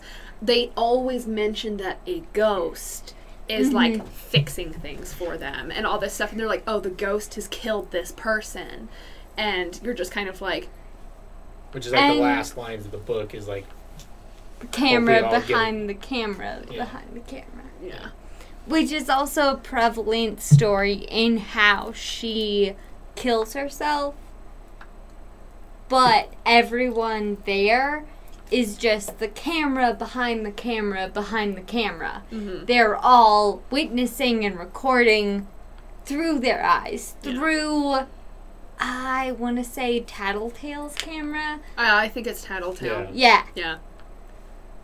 through Tattletale's camera that scene where they can print, where they can show off how exactly they've been traumatized because the overall story is they make themselves the victims of their circumstance when there isn't actually that traumatic circumstance because Mr. Whittier isn't starving them. He isn't cutting They're them. He it, isn't yeah. mutilating them. Can we talk about the fact that, like, I mean, at the end, it shook me when, like, obviously Mr. Whittier was alive. Like, spoiler alert, Mr. Whittier was alive the entire time. right. And watching them the whole entire time. And then you realize that Mrs. Clark, like, her daughter, did it all. And the thing is, is he did this multiple times. And this is something that he just does. I saw this Reddit account and I was like reading about it and how like he basically is just doing this to prove that like an afterlife exists because the whole suffering here on earth is supposed to like represent Well, yeah, because it was the Venus thing. Like Yeah, the whole to, Venus. Uh, yeah. I honestly believe. Don't get me wrong, afterlife is whatever. Yeah. I don't necessarily believe in one, but if there is one, that's cool. That's dope. Let's see how I fare out. funsies. Yeah. But I think personally that Mr. Whittier wasn't necessarily doing this as a suffering act. He was more doing this as an experimental act. Yeah. Yeah. Yeah. Which is actually stated by Chuck Palahniuk in the very beginning. He relates them to lab rats. hmm Uh, And, and this is all just some grand experiment Yeah. in the very beginning, and it's never mentioned again. Until, it's like- just a little 'Cause- Easter egg for someone Yeah. who's read the books more than once. Yeah. But it's all an experiment on how much humans make themselves suffer Mm-hmm. and how much that he didn't contribute to the lack of food, to the lack of laundry, to the lack of housing, and how much that people just want to get famous. Yeah. And I feel like with uh, Lady Bag Lady, especially, there's an act, there's a theme to how much those who have plenty, food, money, wealth, all of that, how much they idealize the poor, the hungry, hmm the homeless, and how much they just see them as free. Right. And I think that's a prevalent story in the book underneath the victimization. Right. it's. I never thought about that with this reading the book because yeah, I- and everyone says that in reality too. Like hmm when you have everything, it's less purpose. and no one believes it because hear me out i even i know it but i don't believe it because i feel like if i have money i could do anything but also if i have money What's the I- point? fully believe i would want to make more money just to Oh, create wow. a security net Yeah, because well, because I think well, and I think that's what a lot of people criticize people that are like either poor or they don't have a lot of money is like um like people like um Hurricane Katrina. People were getting checks like they were living in like um, shelters, and they were able to live there up until they can get their own place. But they were getting these checks from the state to like help pay for it, and they would just blow it all on like TVs, video Yeah. games, things that they can have because it's like when you don't have a lot and you get a Mhm. lot of money, you don't think about security for the big picture. You're like, this is the things I want now. I'm gonna get them now because I know I'm not gonna get them again. And I think that's Yes. what a lot of people don't realize, and they like criticize people who spend their money or their like. I mean, there is an extent where like people who are on on unemployment who don't deserve to be on unemployment because they're just lazy. There is a difference, but then at the same time, I get it too because like if you don't have a lot and you get this free money, you're gonna spend it on something you can couldn't have gotten before, and that's where it's like I I get that because it's like like now like like when I worked at the bakery to compared to my job now, I'm making almost double, not quite, but pretty damn close to double, but like at the bakery, I was always like, I wish I had more time off, or I wish I had more this, or miss that. But now that I have almost double the money, I'm still like, oh, I wish I had more time off. I wish I had this, but I'm like, I still have that mindset of like, I need to keep making more. And I know if I lost like my job and I had to basically start back to where I was at the bakery, it would be super hard for me because then it's like, well, I'm just starting back to where I was, but like then I'll always still have that mindset of I need to make more, there more, more, still- more. Right. Uh dr pepper I may or may Or not have drank the last. Dr. Pepper uh, can, but Oh. I thought I had some. is there anything to mix with this I have this still has vodka in it, but I mean, give it a good. we will suffer together Okay, I'm. You know what? This is fair. This is like the time that um. I think there's a Kanye West line, which I Kanye West now is. I don't want to talk about it, but old Kanye used to rap some pretty in, like pretty important things. But Yeah. um, I think he said, "Having money isn't everything, but not having it is." Like, I think that goes with the whole entire. Oh Lord, that wasn't a good response to that. I like how we're like switching around these cups. oh that's bad we suffer together. I mean, okay, hold on. I, I guess I have. It's like a tiger's blood power drink. like we can- will I, no I would sip it first before you try and like. Mix it. I'm I sorry, my it. hair is on. My hair gets everywhere. My hair gets in that their will ass mix well cracks with more than it gets in anything. mine. It might be better than just straight vodka. it is what it is It is what it is. I was like, when she was like, "We'll suffer together." This reminds me of every single time that. Um, so whenever Allie and I get like drunk together and we go and walk outside, Allie is, she's like peeing in nature. Is a very. I pee so many places awesome you're welcome okay I have peed on the state capitol I have peed on many a churches I have You're welcome. peed off a three-story tower you're welcome we peed in a bulldozer. That's what we did. that is true We did that when we were white. There was a lot of um, construction on in the in Sugar House, you know, kind of like that one street that had a bunch of construction, and it was like really, really late, and we were definitely drunk. And the thing is, is I don't pee outside unless Allie goes, "I'm gonna pee. You're gonna pee with me, right?" And I'm like, "Yeah," because you know, Here's ride or the die. thing: you can always say no, but you never say I no. never say no. I appreciate that know, so much. Because I remember the first time that we did, she was like, "It's an experience that we need to experience together," and I was like, "You know what? This is a fact. Let's do this." And so then there was later on, after that first time, obviously, we've done it multiple times. Uh, we were walking down the street, both had pee. Um, there was this bulldozer that had the thing, and she was like, "This is a perfect place to pee," and I was like, "Agreed." Agreed.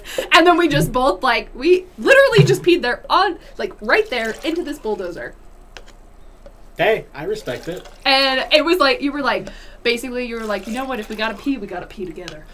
Mm-hmm. And I was like, straight okay, big facts. facts. I have peed off a fence with a good friend of mine. You've peed out of a car, like a moving car before, right? I have, yes. I'm very good.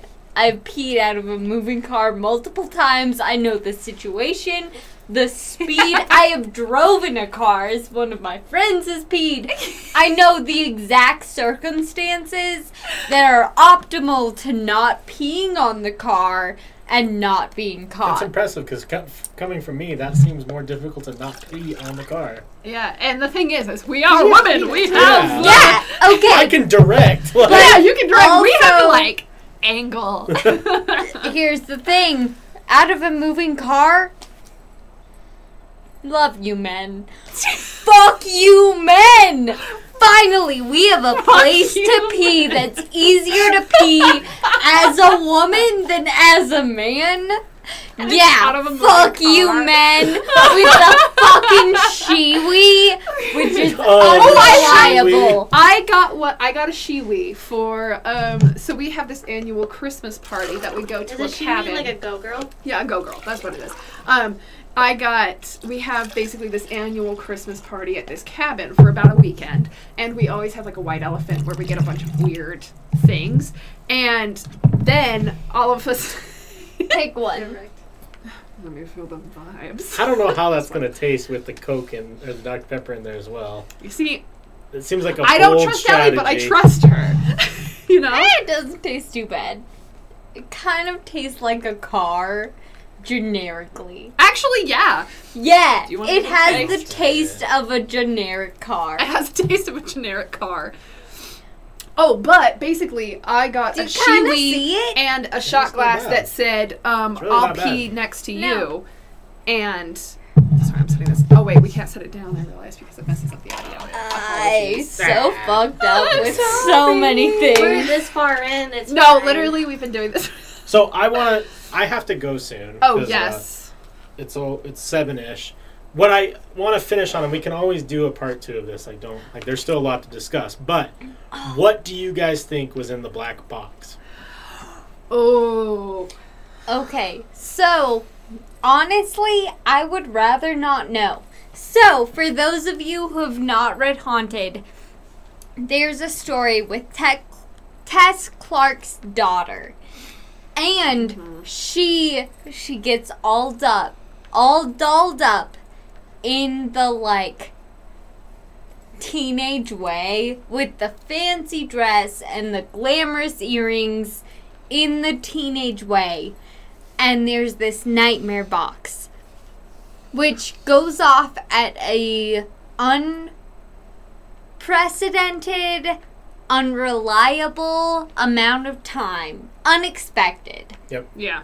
it ticks for however long it ticks and no one can predict how long and then it just sh- suddenly shuts off. And it apparently shows an image for a half a second i want to say.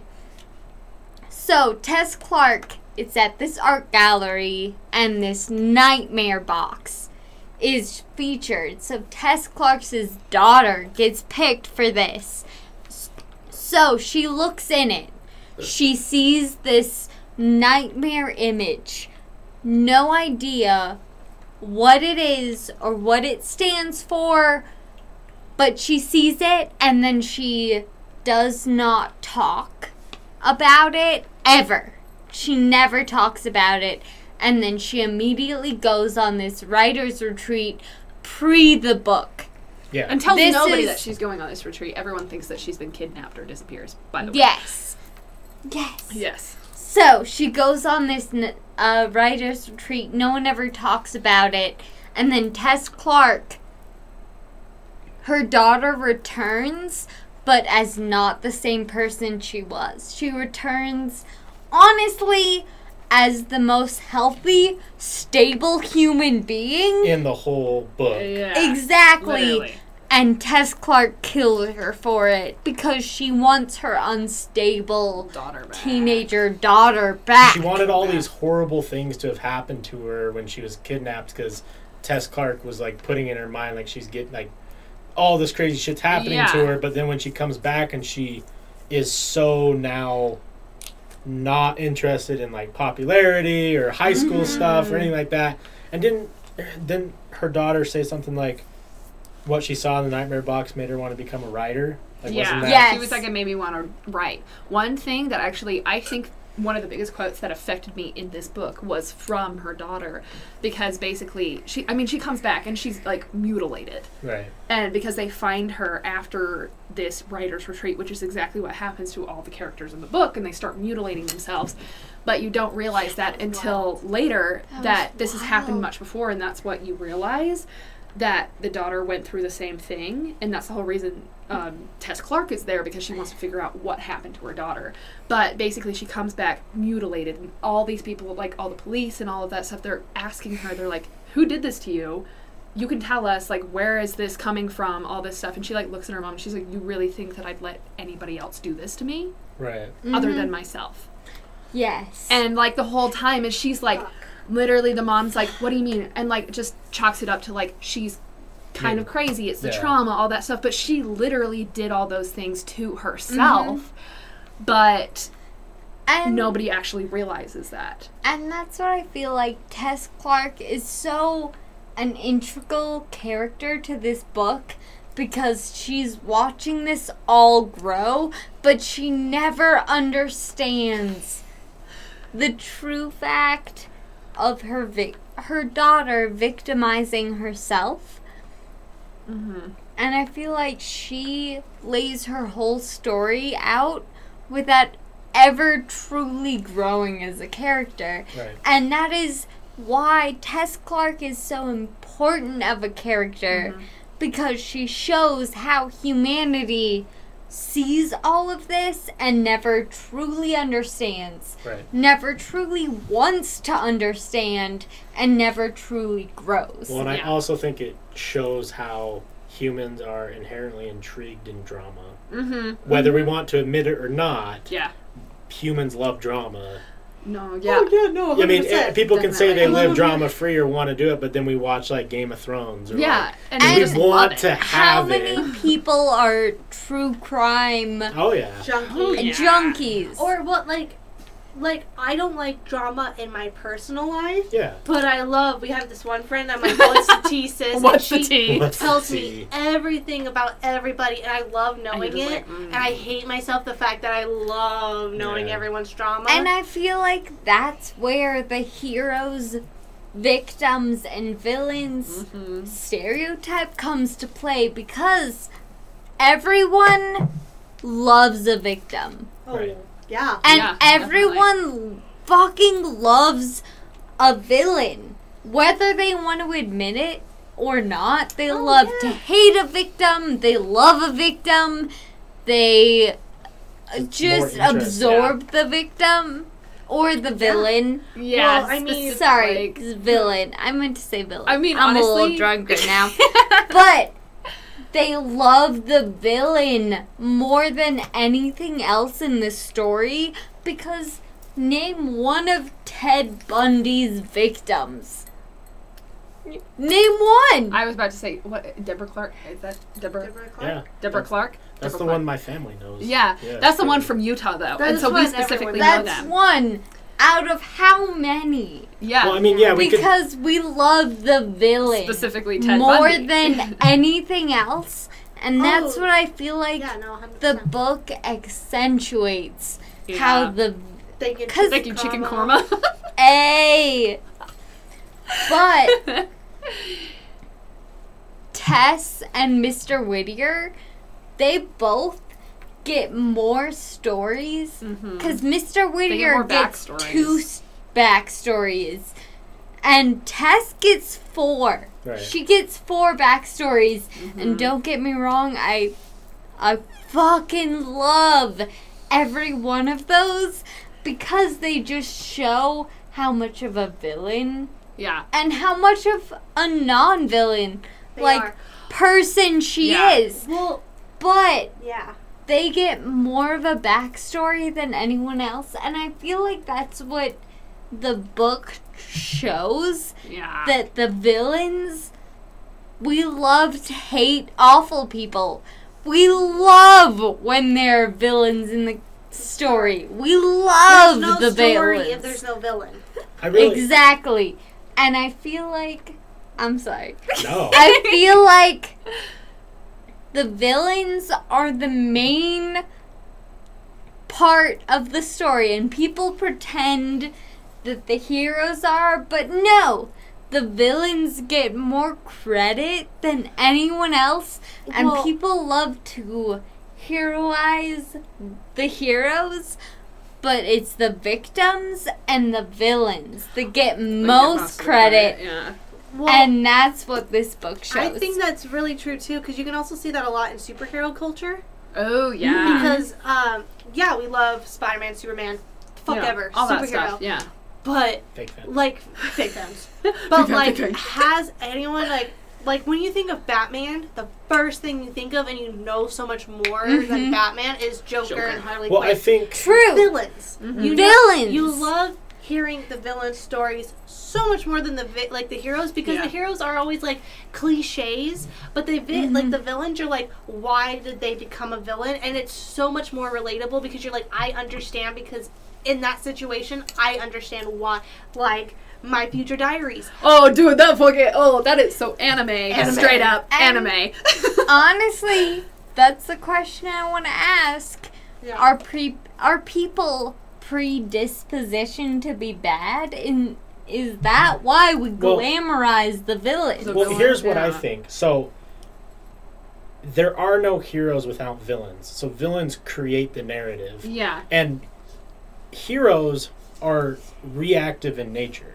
So like I look at it as villains which if we're talking about being proactive and reactive, usually proactive is a positive thing. Yeah. Yeah. Mhm. Villains are the proactive, heroes that are reactive. Yeah. Heroes only show when there's, When there's a villain A being guy. proactive. Yeah. And I think the reason why people can name a hundred serial killers and not five doctors is because like the doctors are reactive to us Mhm. needing care, where the villains are proactive in getting their name out there to do harm. I think that's why like a whole ton of like I know that like specifically like like school shootings and stuff like that happen because like of the original of what is it? The OG it's not actually like It's not the OG, but OG, like but it's the one that got the most. Yeah Columbine. It's the one that got the most started the thing. the the attention to school shootings and bullying. That's Yeah. what brought upon all of the things, and that's why a lot of the heroism in that unfortunate event comes from is because that's where like I feel like the hero vil- like hero villain is hard because then you think of like the Columbine shooters. I'm not supporting them. I hope everyone. I'm not supporting I hope everyone fucking knows. I don't condone. Oh, hold on, sorry. I don't condone anything of the sort, but it's that's why like the Columbine shootings are so big is because it's like I get it because it's like those kids were so badly bullied and hurt and there's like they it just kind of goes it. back to the victimization. Uh, the victimization and so Yeah. it's like the, like the, the thing is about heroes and villains it's like villains becoming villains makes a lot of sense. You just said it, Oscar. Well, I, I think too, like the, I think that villains are more prominent too because usually a villain has a reason yeah to start up where yeah you don't have a reason to become a uh-huh. hero unless there's something to uh-huh. do. they have like a whole i mean obviously kind of like a vendetta sort of thing in the first place uh-huh. and like You got the hiccups? you got the hiccups I do. you're like trying to like suppress them and I like am, we're like and it's like in. making a weird sound. I heard it and I was like, I looked around and then I saw you And kind of. like and i'm like Okay, but yeah, I still fuck. I fucking got the hiccups. Bite me. But and here is honestly Yeah, that was another hiccup. It's gonna happen a couple times and I'm not We're gonna, just gonna have to roll fucking with it. it. We're gonna have to roll with it. Honestly, I feel like Vic I feel like villains are more relatable to our Yeah. society. And that's something I, I should address to the entire human culture. Because why are victims more relatable? Because I feel like I'm a pragmatic, semi skeptical view, but I, I feel like humans are. Shut up. The no, I'm sorry. I'm, I'm sorry. The hiccups just keep getting. I know. I fucking know. Sorry. But I feel like humans have been a bad touch to mo- to Mother Nature, and serial killers, bad doers. I feel like that's just just fucking nature, and I feel like we need a fuck a fucking wake up call. Yeah, I hiccuped during fucking. You're fucking welcome. But I feel like human beings just have a bad naturalistic res- response yeah. and that we need a wake up call. And that's what this book shows. That human beings' response to situations is just to admit pity. Oh, pity. yeah.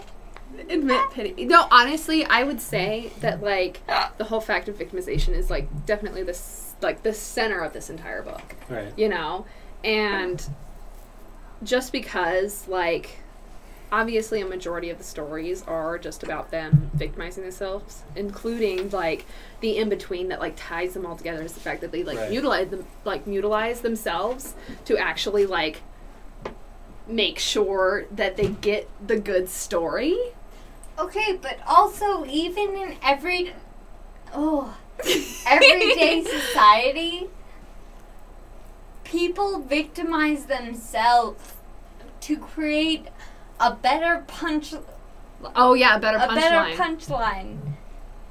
And that's exactly what we have to what we have to fix to Facts, create Bieber. a better future. Yeah. yeah because we can't be seen as the victims or the heroes or the villains because we glorify the villains so much. because notice in the book, Haunted, the villains, the villains get more story than anyone else. Yeah. I mean, I mean, honestly, yeah. Also, you should figure out what I don't know who Holly's talking to on the phone, and I I want to know because also back to the point of drama, I want to know everything. That also goes back to the Nightmare book because Or Nightmare box. Nightmare box because I literally the entire time I want to know what's in it so bad yeah. because like obviously I can guess what's in it and like what I really want is that it's something that kind of like reflects like your true self sort of thing. Some sort of thing that really makes you like reflect specifically on yourself. But I mean, you'll never actually know. I think Bieber put it good too. Like I, she said, I don't think there's anything in the box. I think it's the anticipation. I agree. I agree completely, Biebert, honestly, because the whole anticipation of like they call it the nightmare box. They know that something's coming and Right. like it fucked up people in the past that they're all terrified and then once you see it and it's basically nothing, that's when you're kind of like, wow, is that really what my life was about this Right. entire time just anticipating this nightmare box of this terrifying thing. I love the quote Julia Sneezer. That's one of my favorite movies. Wait, what Have you seen that, Julius Caesar Seven? any- Seven? If you've never seen Seven, go I've home never and watch it. it. I should watch it. Morgan Freeman, Brad Pitt, and uh, I can't remember the other guy. It's a murder mystery. It is so fucking good. Oh But- Let's close out the stream, you and Oh, I. yes. Um, yes. We will talk about doing a second part to finish out this book. Because it's so long, we only got halfway through the characters. yes, and we've been going for like three hours and some change. I am so sorry, people, but I hope you really enjoyed it. yeah, Kevin Spacey's the other guy in it. Oh. It's great. So yeah, we will make sure you guys are on Twitter or following one of our Read Between the Wines pages on Instagram or Twitter Mhm. itself. We'll be posting an update on what we're going to do next month. Either it's going to be a second part of this or going into a new book, uh, Yeah. which we will post. Um, outside of that, stay engaged. There will be more content coming from um, different, Different variations of the sources. stream. Yeah. Yeah, definitely, Nick. I will message you tomorrow. I have some free time. Hell yeah. How'd you get those? Two girls to live. And just to let you know, that has not happened. Yeah. But you can think that. That's alright. TikTok Like TikTok Kung Fu. Panda to become a Dragon Master, you need to You read, need to read a scroll, but the scroll is not. Literally! Warrior, not master. Because you guys seem awesome. we'll definitely keep Mixer going. Like Mixer will never stop. So Yeah, definitely. We'll keep it going. Jeez.